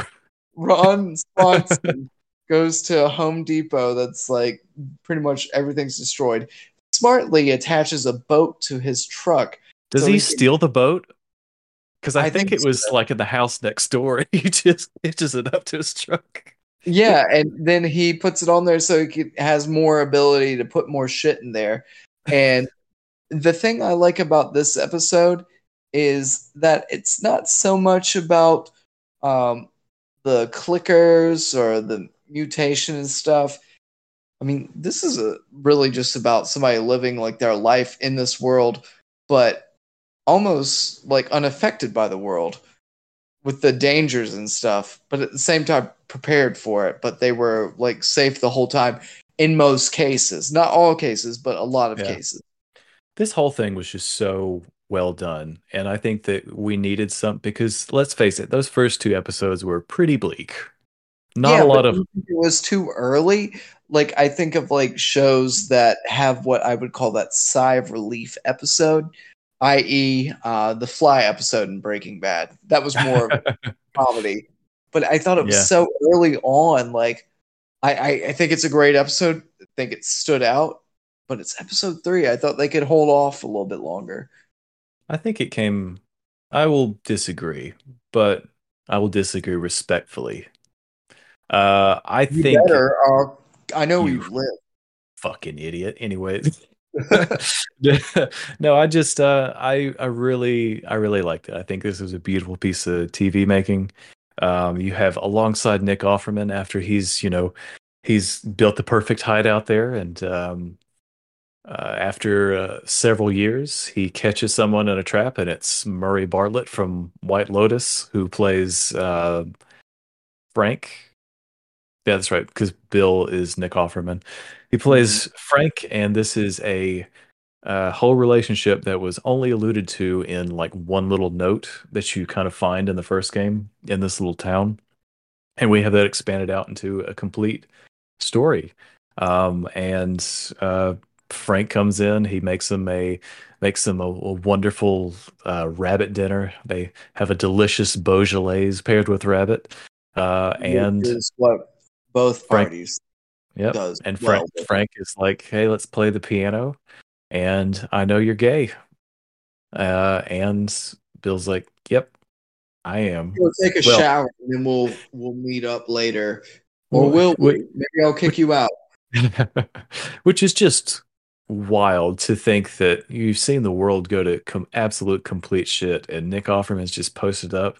He's got wine, he's got like electricity, running running water, and I don't just the two of them together. It was it's really really good and just Did really just it awkward at first? Like, so my understanding of Ron Swanson and even this character was like he was the man's man, and then not so much whenever he was gay. I was like, okay, I knew this was coming, and I really enjoyed the story because it's like a love story, but Yeah. um, it. It, whenever they were in the bed and they were like kissing and rubbing up on each other, it's like it's very forward of them. Well, but also I felt a little uncomfortable. But then I was like, I see think- straight couples do this like in movies, and it doesn't bother me. It made me question things. I I just feel like being honest that I it was like something that made me a little uncomfortable. But at the I- same time, it's like, have I seen anything like this on TV? And no, I I, haven't. I think it's because of how authentic it is. Because Bill is obviously, you can tell by the way he says, you know, there was no girl when he's talking about, you know, singing Yeah. that song. He's like, I know. So Bill, obviously, closeted gay man his entire life. You get the sense that he's never probably really had an actual intimate relationship because he's afraid of who he is. And, maybe that's why he's so invested in Doomsday and-. Yeah, and I think that that awkwardness is because that you are seeing someone that is finally getting to be the the portrayal of the characters that someone that's finally getting to be themselves for the maybe the first time, and it is maybe a little bit awkward, but it's also like exciting at at the same time and kind of a relief. And so there's a lot of like a lot of different emotions kind of happening at once. So yeah, it does have a little you know a little bit of awkward tension at first, but I think it's just because of how well Nick Offerman plays it. Like, yeah, I this is something that my entire life I didn't think I'd ever get to actually experience, which you know, I Yeah. think that it translates later in this episode because you see that even if if someone like Bill who was glad that the world ended, he could be alone, could open up his heart to find like actual love like that's a, it's a great foil for for Joel and his relationships later on. Yeah, I I think it was more the intimacy. Um, because as they got older, because basically we watched these two characters go from life to death. I mean, they live out the best life. They Um, have the best life it seems like. They grow strawberries. They fucking love them strawberries. they do, but I that also tells you like some of those things that you're like, what would we miss if it was 20 or 2003 and then the world ended? Because we had talked prior to um the episode here about like what are some of the things that we would have missed out on, you know, if 2023 was the end. I know you, neither of us would have graduated high school. Um, we would have May- probably missed out on um, Kim Kardashian. Yeah, yeah. Um, Um, HD oh, uh, televisions. yeah, Billie Eilish, um, Yeah. Hulu, um, Alexas, all the Really? smart home things. Which, if anybody's listening to this, probably uh, alerted their um, device. But yeah, there's like a ton of stuff. A lot of pop culture is missed. Um, Justin Bieber, would have he have been a thing? I don't- think so. He would have been like an Perry? amoeba at this point. Katy Perry wouldn't have really been a thing. Yeah. Just stating Lady Gaga. Um, coronavirus, probably. People would have only seen the first two Matrix movies. My God, they would have never have known how it ended. Where were we in the Lord of the Rings saga? They would have uh you've only seen the two towers at this point in Fellowship of the Ring. Uh, Harry Potter. Um, Yeah. there's a ton so of things that wouldn't have happened. Comedies. I mean, was The Hangover even happening at this point? we no. we're living in a world where people have never quoted Anchorman. God, that's a world I don't want to live in. I know Now who that- Will Ferrell is, but he now that never escalated released quickly. Never released Elf that came out Yep. around Christmas time. Uh, so there's a ton of things that have happened in those 20 years that these particular people don't know. But Yeah. um, yeah, those people, uh, Nick Offerman, Bill, and Frank got to live their best life. And essentially, they had a suicide pact and they ended their life. Uh, the reason they got hooked up with Joel is because um, Frank There's- and Tess had spoke over the radio and they were kind of Mutually they Cordial. became friends. Yeah, because uh, semi because. Tess Joel and Joel are smugglers. That's what they're doing in this period of time. So Oliver. Um, Joel and uh, Bill seem to have some kind of no enjoyment towards each other, but it's like a respect thing. I don't know if it's like jokingly because there's a note that um, Bill leaves for Joel. I never liked you, Joel. Yeah, and then they go to a flashback where it's like the ladies, uh, and that's like a heterosexual kind of like where I'm coming from is just because how I view things because I'm in a heterosexual um, relationship. But basically, like the ladies go away and they go inside yeah. wine and stuff, and then the guys talk outside, and then it's just like pretty much like the the men of the relationships are like talking and stuff like that. Yeah.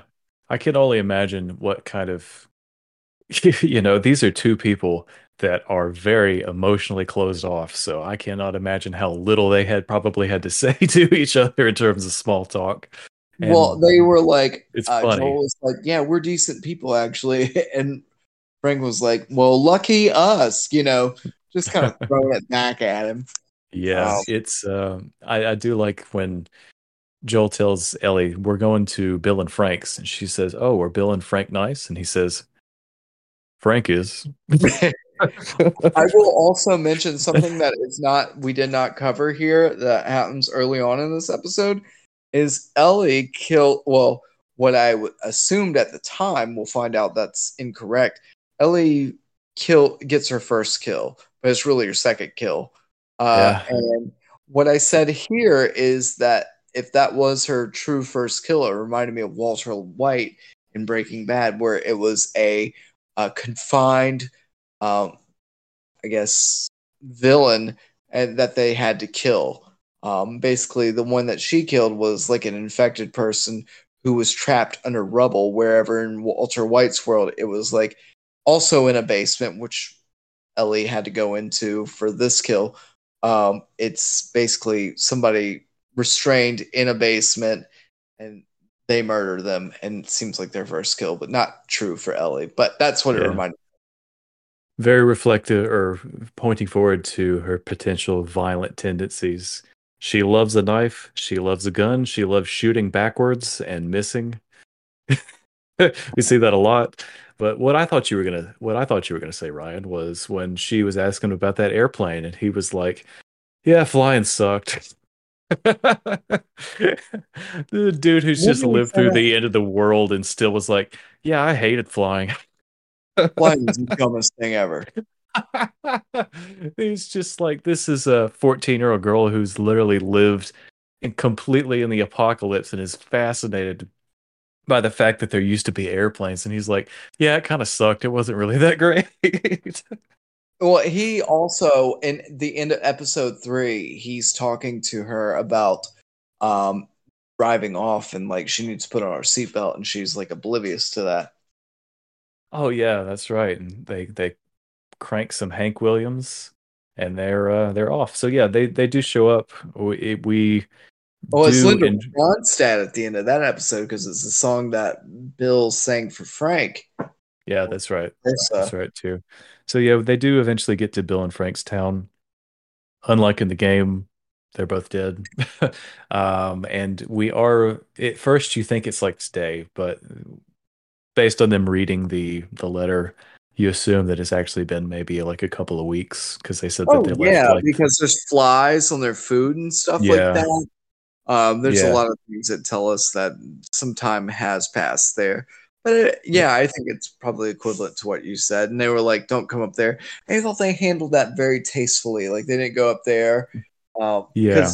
Bill and Frank have a suicide pact, and basically both just.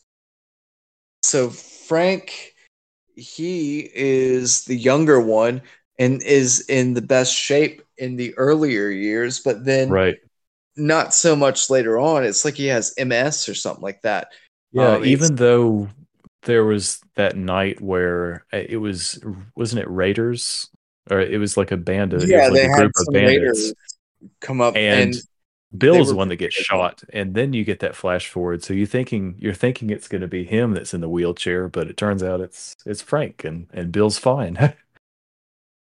yeah, that was interesting. Like I thought more was going to come out of that, but maybe that was just to show more of how devoted they were to each other, which yeah, I was, and this is whenever I started not feeling so awkward about it. I think it was the intimacy that I felt awkward about. I can't help it. I, I'm just being honest. Is that I, I that's whenever I was like, oh man, this is actually a really good episode because these people love each other and it's not like mushy gushy, you know. yeah, Um, and just really well, really well portrayed, and you get to see like yeah, this whole and another two out of the first three episodes are movie length at this point. So yeah, for sure. But yeah, they uh Joel and Ellie basically, you know, they get there for the aftermath of it, but they're well stocked. They have a truck and they get to start trucking on down the road. And this is where things really start to pick up in terms of pace wise. Um, and where we should also pick this episode up in terms of our pace too, probably. Uh, but um, episode four, they're driving out to Kansas City. We get uh, some we get introduced to the joke book for the first time Oh yeah, the book of puns yes. i know this Um, is jump, jumping ahead to the end but you want to go ahead and i know you've got one particular pun that you've taken notes on Well, so I'm going to um, actually bring up one thing that I put about episode four. All right Uh, Joel and Ellie make their way out into um, just some random area, and he pulls over, and they eat Chef Boyardee. And I said, "Can Chef Boyardee stay good for 20 years?" did you look it up I did not look it up. I don't think that's a a thing because both parties, Joel and Ellie, were like, "Oh, this is really good." Um, and what they end up doing, they end up pulling into this um, town that has all these crazy people living there, and they get into like a shootout. kansas city. Kansas City, yes, and uh, that more like kind of kansas shitty. Kansas on shitty the joke yeah. Um but um yeah so we run into another group of people. Um so uh so there's a joke so um ellie this there's a couple things happening here in this episode i'm just going to touch on this one thing it's going to be in the beginning and the end of the episode um Ellie tells Joe, uh, Joel a joke. She says, "Why is diarrhea hereditary? Because it runs in your genes." Which Kills. Yeah, Kills in the room. Joel just kind of like laughs, and you see like not so much um, defensiveness against Ellie. Um, Ellie, who eventually admits to kind of seeing Joel as a father figure. yeah. Um, and then later on at the end, whenever Joel finds out that Ellie's made her first kill, um, he and her, he gives her a gun, which was like a point of contention before, but now it's like, oh, you've killed. The only reason I didn't want you to have a gun, A, I didn't trust you in the beginning, now I trust you now. But B, I, you've killed and I was trying to protect your innocence. So it shows he does care and he is not so uh, removed from the human condition, um, which I thought was an interesting way of kind of exemplifying that. So, Um, Ryan, not to digress too much, but I did look up. Uh, I found an article on Slate uh, that, that says that is yeah, completely about the Chef Boyardee, and they reached out to a f- uh, doctor, and he referenced military MREs and how they have equal amounts of like sodium and stuff in them. And he's like, "Yeah, you could probably eat that." Really? So they would have been okay. Yeah, he said don't eat something like canned fruit because it will turn like brown uh, because the sugar doesn't preserve it as much. But something like Chef Boyardee that's just full of salt and preservatives, probably not appetizing to look at, but you could probably eat it and it'd be fine. Well, the way they were eating it in the show, it was just like there was going to be no tomorrow. It was just quick, Right. fast, in a hurry. I know, cold.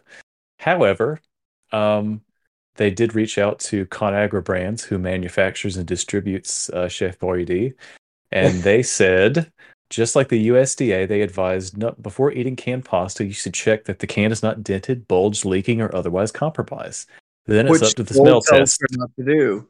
Exactly. He said it smells okay and looks okay. You can taste test it, uh, and otherwise, it's uh, it's okay.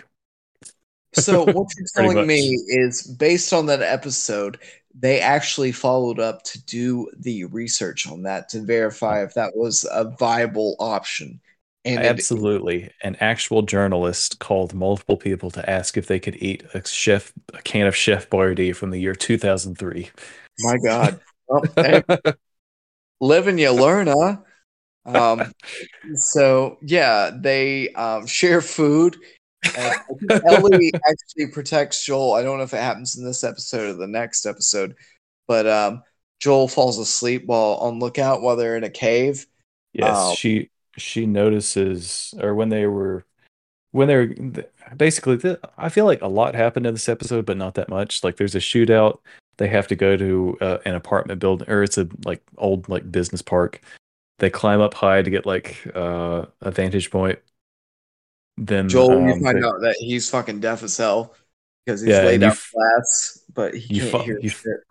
yeah, you find out why in the last episode why he's deaf on that side of his ear or his head.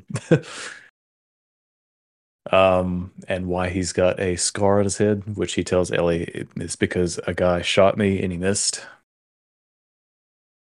Um, so yeah, and basically that episode ends with um two people pointing guns at them, and you're like, oh my god, what's gonna happen next? Uh, well, it turns out it's Sam and what's his other guy's name? Sam is a little kid. What is his brother's name? I cannot. It's I, that was me. the name of the episode. Names. Yeah, But go ahead. Go ahead and I'll find it. Yeah, so basically, yeah, the two of them, they are pointing guns at them and they have a bit of an uneasy truth. I really liked this scene where um, Joel is unable to not act like an asshole long enough to be convincing for them to not be shot. and I, I enjoy this. Where Ellie was like, It's it's cool. Don't like don't worry about it. Joel say say it's cool. He's like, everything's fine. they like tense up again. And he and she's like, no, no, he's just got an asshole voice. Like he's he's he's cool.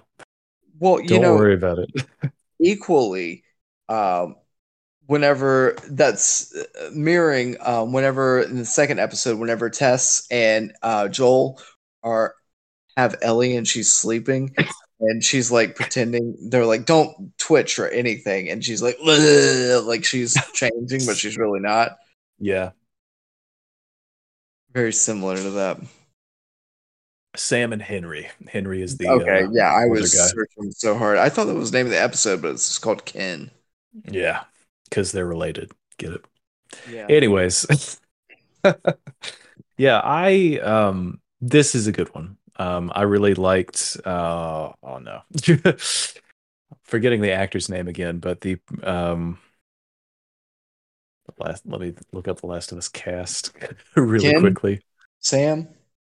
Um, the Resi- Melanie Lynskey. Uh, she plays Kathleen uh, in this, and she is the um, leader of this this group of people that have overthrown Fedra, which you see brutally happen in the um in the, the, the collaborators, but they're also Yeah. just extremists.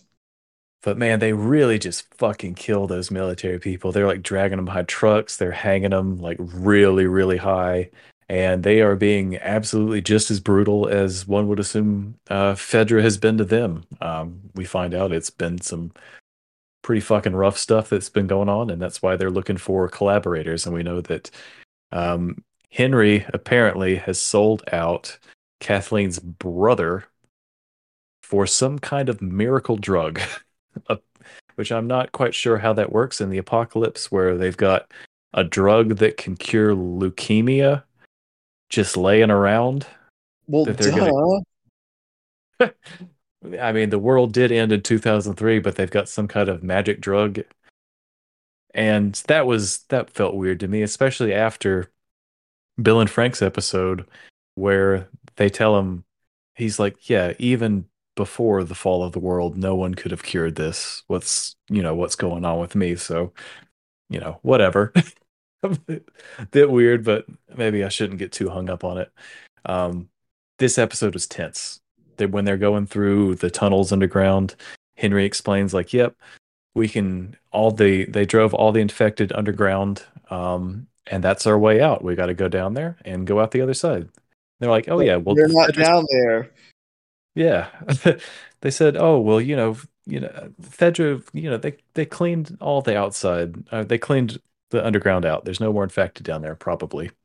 Anyways, we just got to get through there and go through the other side, and bing, bang, boom, we're out of town. Simple as that. Bing, bang, boom. Um, Not really that simple, is it? no, not the not the case. Um, basically, they um, make their way out, but as they're making their way out, there's a sniper in the bell tower, and um, Terrible shot. Joel goes, Joel goes up there. Yeah, he's a stormtrooper by day. um, Joel goes up there, pretty much tells the guy, "Don't make any moves, or I'll kill you." And the guy makes a move and kills him. He's an old man. And then during that time, Joel's up in the bell tower, and Ellie and Sam and Henry or Ken or whatever the fuck his name is are all down in the lower end, and all the people from the town, the extremists, are coming for them. And basically, what and this is where I talk about how in the beginning it's like a video game. There's video game aspects to it, but it's not a video game. You know, it's This is the most video game like episode, I'd say. Yeah, so Joel's trying to snipe, and Ellie's running with uh, the bo- boys essentially, and basically everybody's okay because whenever shit's about to really go down, the ground opens up and all these like zombies are like running like way quick and they're so fast. Um, Yeah. Ellie goes and tries to save um, Henry and Ken from getting bit from one of the zombies. She gets them out, and Joel has cleared the way from her or for her. And then um, she gets them out. And I can't remember if it's before or after she gets them out, but she gets into um, a van Um, Oh yeah. into the window, and then all of a sudden there's like this infected kid that gets in there and starts coming at her. It's very fast. Terrifying. Yeah, she gets out, runs away from the kid, and then like the antagonist for this episode, um, she gets Yeah. eaten by the kid, and then like they just run away. Yeah. Um, there's also like a big dude who is like infected or whatever, and Just Tears some people apart. He does, but the thing that I noticed there was like that's the craziest thing that happened. But whenever we get to like a hotel situation, like that happens immediately after. Um, Joel is very calm, cool, and collected. I mean, I even made a note about it. I was like, then Joel is all calm, cool, and collected in the next scene. Like, Calm like a psychopath. yeah, he was just like, yeah, okay, cool. That all happened. That went down. Um, yeah. We find out that Henry, or sorry, Sam has been bitten. Bella says, "Don't worry, No, Ellie. My, did I say Bella instead of? I was looking at her photo, Bella Ramsey. Ellie says that, uh, Blood's medicine. yeah, and uh, man, if that shit did not work, because uh, your boy turned. We left out the part about him being deaf. I guess it's not that important at this point, but yeah, he's. It would be scary to live in a world like this where you have one sense that's missing. Um, but anyways, yeah, that's why Oh. they're communicating with that little etch a sketch. also at the beginning of this episode the antagonist she um is trying to find sam and henry and um the person she's questioning who has kind of been held up with them for a couple of days in like a bunker um is her pediatrician and had brought her child doctor and she Yeah. ends up killing him because he doesn't give her the answers just to show how extreme these people are and like the links they'll go to. But her brother was sold out, so she has a vendetta for that situation. Um, why was her brother sold out? Do you recall? Uh, he was the resistance leader, and I can't remember exactly the situation. To be honest with you, it was about probably about a month ago when we watched this. Fair I enough. know There that was he had some some reason. kind of some kind of maybe he, I, I don't know. I don't know. I think that he Henry sold him out to Fedra as being Yeah, he was like kid. this guy's the resistance leader. Can I get some medicine for my brother? I think was basically the gist of it. So he was, yeah, he was like, I'm worse than a collaborator. I'm a rat. And ain't nothing worse than a fucking rat, man. Yeah, uh, bitches or snitches get stitches. Yeah. So yeah, that was that was the situation. I had to talk through it. It's okay. You you got there. Um, But yeah, so they have to shoot Sam and then Henry shoots himself. Yeah, because Henry was the one that killed him, and he commits suicide right in front of Bella, who was getting attacked also by Sam. Um, at the end of that, they bury the bodies, and um, basically, Ellie is remorseful, um, but it doesn't last long. And this isn't like something that lingers. Um, and she pretty much says, "Joel, let's go." And you can see that her, she's toughening up, and Joel can identify that. I mean, who couldn't? It's very obvious. Um, Yeah. And go into the next episode, wherever we um, are pretty much going to find Tommy, Joel's brother, who is in there. and they Um, do almost they do. immediately. um, there are two characters at the beginning that they infiltrate their house, and they're older people I like Um, this scene. and they get information from them about what's going on and basically they're like if you cross this river you're it's a death sentence because what they assume is the infected which is not i put that um, those two old people seemed like mythical characters I Um, loved the two of them. He was the he comes back from a hunt and he's like, "There's a guy with a gun." this? He was like, "You gave him soup." yeah but they knew so much yet they were so like easygoing like they were Yeah. they weren't afraid of death. Um, i also put in here in my notes joel's health issues. Seems like my man's just having panic attacks. He is, and he goes out of his way to give you some exposition as to why he's having panic attacks later in the episode. of which apparently Ellie overhears, which I don't remember exactly how. I know she like kind of leaves like they have this is this town okay, this town it's like a cowboy communist fortress where he's like, "Oh, they're you're you know, this is this society is like communist." And she's like, "No, this is literally what a communist society is." And Joel, you get the sense being from Texas, being he's like, "Mm," you know, but clearly this is the best fucking place they've ever been in the last 20 years. Uh, they've got like running water, they've got fucking movie night, they've got Electricity. yeah, and yeah, electricity. Like they've got diva cups uh, again. They do. That was interesting. I love the way that Ellie squeezed it. Yeah, which like, you know we take this kind of stuff for granted, but when you're a 14 year old girl who's grown up in this we don't fucking world, for granted, Jake, Yeah. because we're not girls who have periods. That's right. But it'd be even worse if we were and we lived in a, you know, not only just had to deal with that, but also you've lived in a world where these kinds of like those feminine products are really probably hard to come by. So I don't know what, you know, they're using. But yeah, I bet she is fucking psyched to get that. Just like in episode two, where they go in the cellar and they've got like Tampax in there. She's like, hell yeah. Like, I bet this would be like, I'd have to dig so many dishes back in Boston to be able to afford a box of these. Like,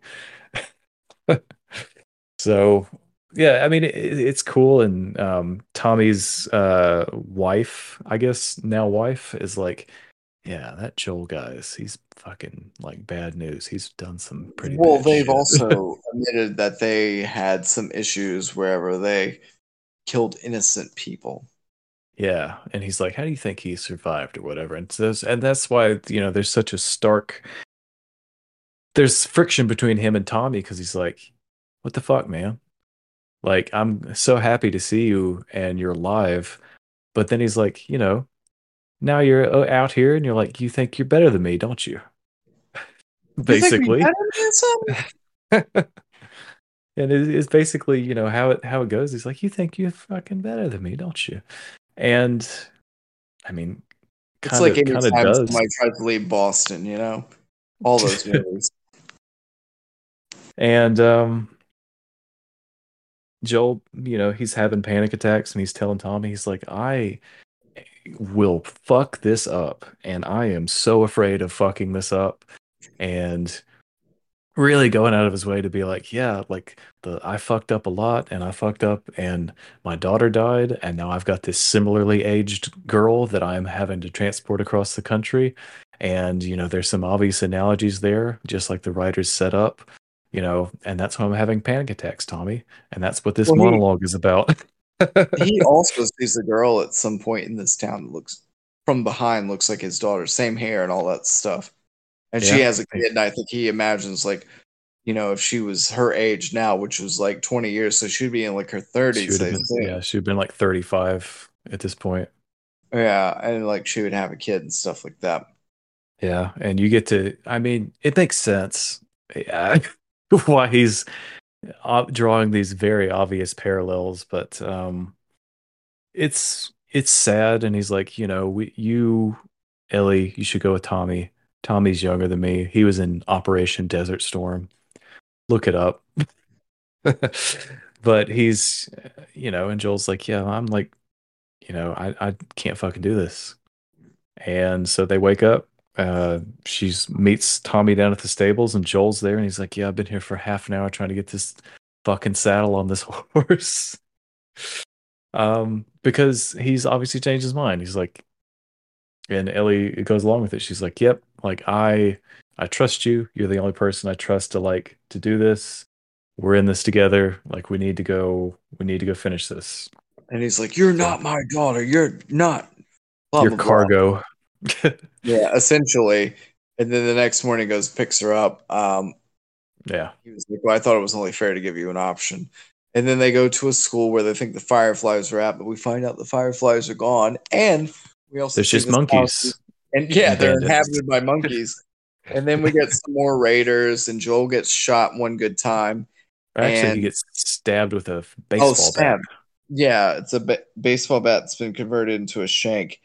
Um, Yeah. And then we end up going to a location where, um, essentially, I guess in the next episode, is we find out more about Ellie and like how she came to be, um, where she's at. So she was like a kid who was in the Fedra project of groups and stuff, and she had a roommate. Her roommate left, and she thought she was dead. Um, and the roommate actually joined the Fireflies and wanted Ellie to come join her. And Ellie is gay, um, or bisexual at least. Um, so whenever this girl shows her like all these things in a current mall or like a mall that existed 20 years before them, Yeah, they um, go to Vic- or ahead of Victoria's Secret. yeah, she she's said like a- something like, "I wonder what that would look like on yeah." ha, ha, ha, ha." Yeah, and it's that very awkward teenager flirting where, you know, you you get the sense where she's like, eh, how you you, you know, it's like, oh, you know, wouldn't it be funny if we kissed, you know, unless you're into that. It's like that kind of it's that very much that kind of like just awkward like flirting, like just very kind of insecure and you see her like she like laughs it off and then she's like fixing her hair and like the reflection and stuff and I love the fucking set design of this episode. I it they it's an actual the whole thing was filmed in um in Canada and this was a mall kind of like in Blues Brothers that was like condemned about to be like torn down but they were they were able to set up all the sets and stuff inside of this actual mall that was already like closed and run down and they were able to a lot of the storefronts they updated with like the period appropriate like shops and signs and stuff and i thought that it just looks so good. And you would imagine like if you're ellie seeing something like this for the first time you've never seen like neon signs probably. You've never seen anything like this because even though they live in a like walled off city you're not getting the sense that there's a lot of like uh you know activities to go do not a lot of nightlife uh not a lot of shopping to be had they do mention a starbucks which i would imagine is probably just them seeing like the ruins of an old starbucks but part of me thinks it would be really fun to think that starbucks is the only chain that survives the apocalypse yeah, your barista serving you up as like Yeah. you're getting chased down Yeah, by people. that's that's the old joke that there's a Starbucks everywhere, and you, they can't even be killed. Not even the end of the world will stop them from, you know, expanding into the quarantine zone. Makes sense to me, actually. yeah, Um, that mattress firms. yes, they sprout up everywhere, and so they've. She shows them. Uh, she shows Ellie the time of her life. Uh, they they get on a they get on a carousel. Yeah. Um, but she does find out that she's making pipe bombs. And Ellie does not like that because she's like, who is this going to be used for? To kill Fedra people. Who's I'm a Fedra Fedra person? person. I'm a Fedra. and she's like, oh, well, I would make sure that, you know, you wouldn't get hurt or whatever. And she's like, fuck off. Like, they're. How you would you are a 15 year old kid that they just recruited to make pipe bombs and they've got you sleeping in the back of like this old Subaru's like they're not going to listen to you. Like you are directly participating in something that's going to get me killed probably. So that's a bit of a bummer on the night. It certainly would seem. Uh, until they uh, go to the Halloween store they do they put on some fucking terrifying rubber masks and dance on top of dance on top of the shelves. My wife, wouldn't she's you- afraid of clowns. oh, so I bet it. she hated this scene. Um, and but would you know it? There's one little, one little infected dude who's just waiting to be activated in this mall, and comes and bites them. Both. And then they just decide to stay up with each other, survive No. the night. Right? They say, "Let's lose our minds together." It's a real Romeo and Juliet sort of thing. Kind of. Uh, and in the earlier episode where uh, Ellie basically saves Joel's life because he couldn't hear that guy coming up and jumping on him, she's like, "Yeah, I've had to kill someone before, and you're wondering, you know, if we're going to see that."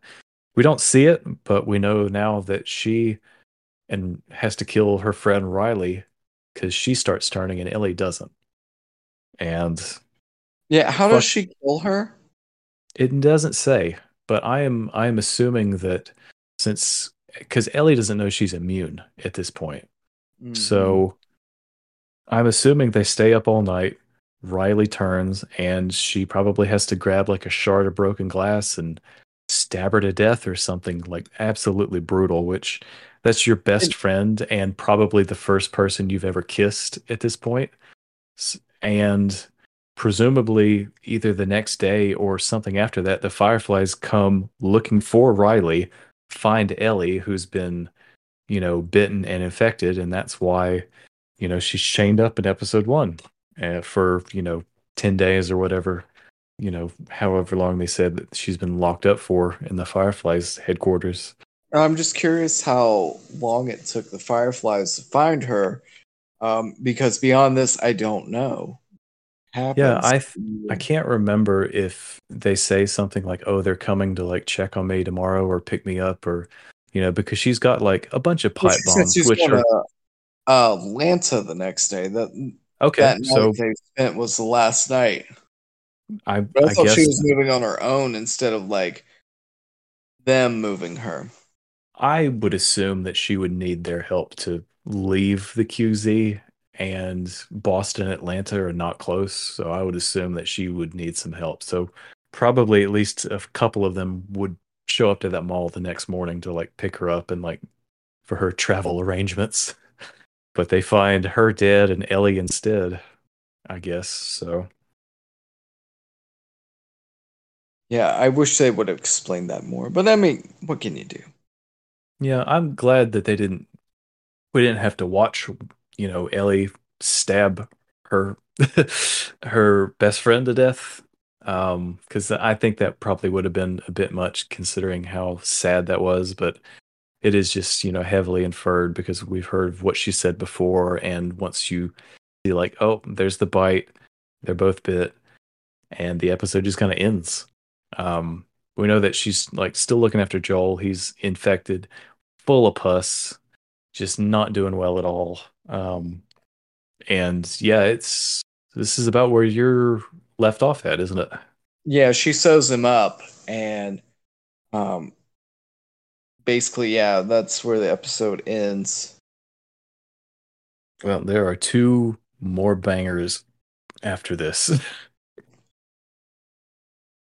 Go So- for it.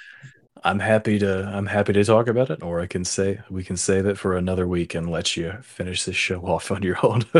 we have gone for two hours and six minutes so far Okay. in this episode. Perfect. Then I am okay with ending it here so the mystery still remains. yeah. We'll just cover the last two episodes uh, next time, and then we can um, also whatever our next thing is, which may be next week. Or a week after that. Who knows? We will find out. but yeah, um obviously this just to wrap it up, this show is great. If you haven't watched it, I highly recommend it um because it is great. But it's also if you have watched already, it's fun just to talk about it because there's it raises a lot of like excellent points and questions which I think are definitely worth the conversation and uh Ryan, I'm glad that you will get to experience these last two episodes uh unspoiled in that case because they Excited too. they are great, but man, they are brutal. Yeah, I think tomorrow we'll probably watch one, and um, we'll also watch Jersey Shore. what a great pairing. hey, also, I I'm also heard gonna Brownie appeared tonight. I'm a, par- I'm a parrot with a big old bottle of Beaujolais. or just you know PBR tears. Yeah. Anyways, um, Last of Us is fucking great. We will talk about it again next time uh, to just kind of fully wrap it up. or Yeah, I will take notes hardcore this time too. I will clip that part out and add it on to this, so it's just one gigantic episode. We'll. Yeah, perfect. Be like, oh yeah, we're carrying over. This will be our first time we update an episode like it's got DLC. Hell yeah, and also people have to pay to play. You know what I'm saying? exactly. but yeah, we'll leave it there for this week. Um, guys, thank you all for listening to this extra, extra long episode. Um, and as we say at the end of this and every episode of Almost Accurate, Nighty night, bitches. until next time, folks. Worse.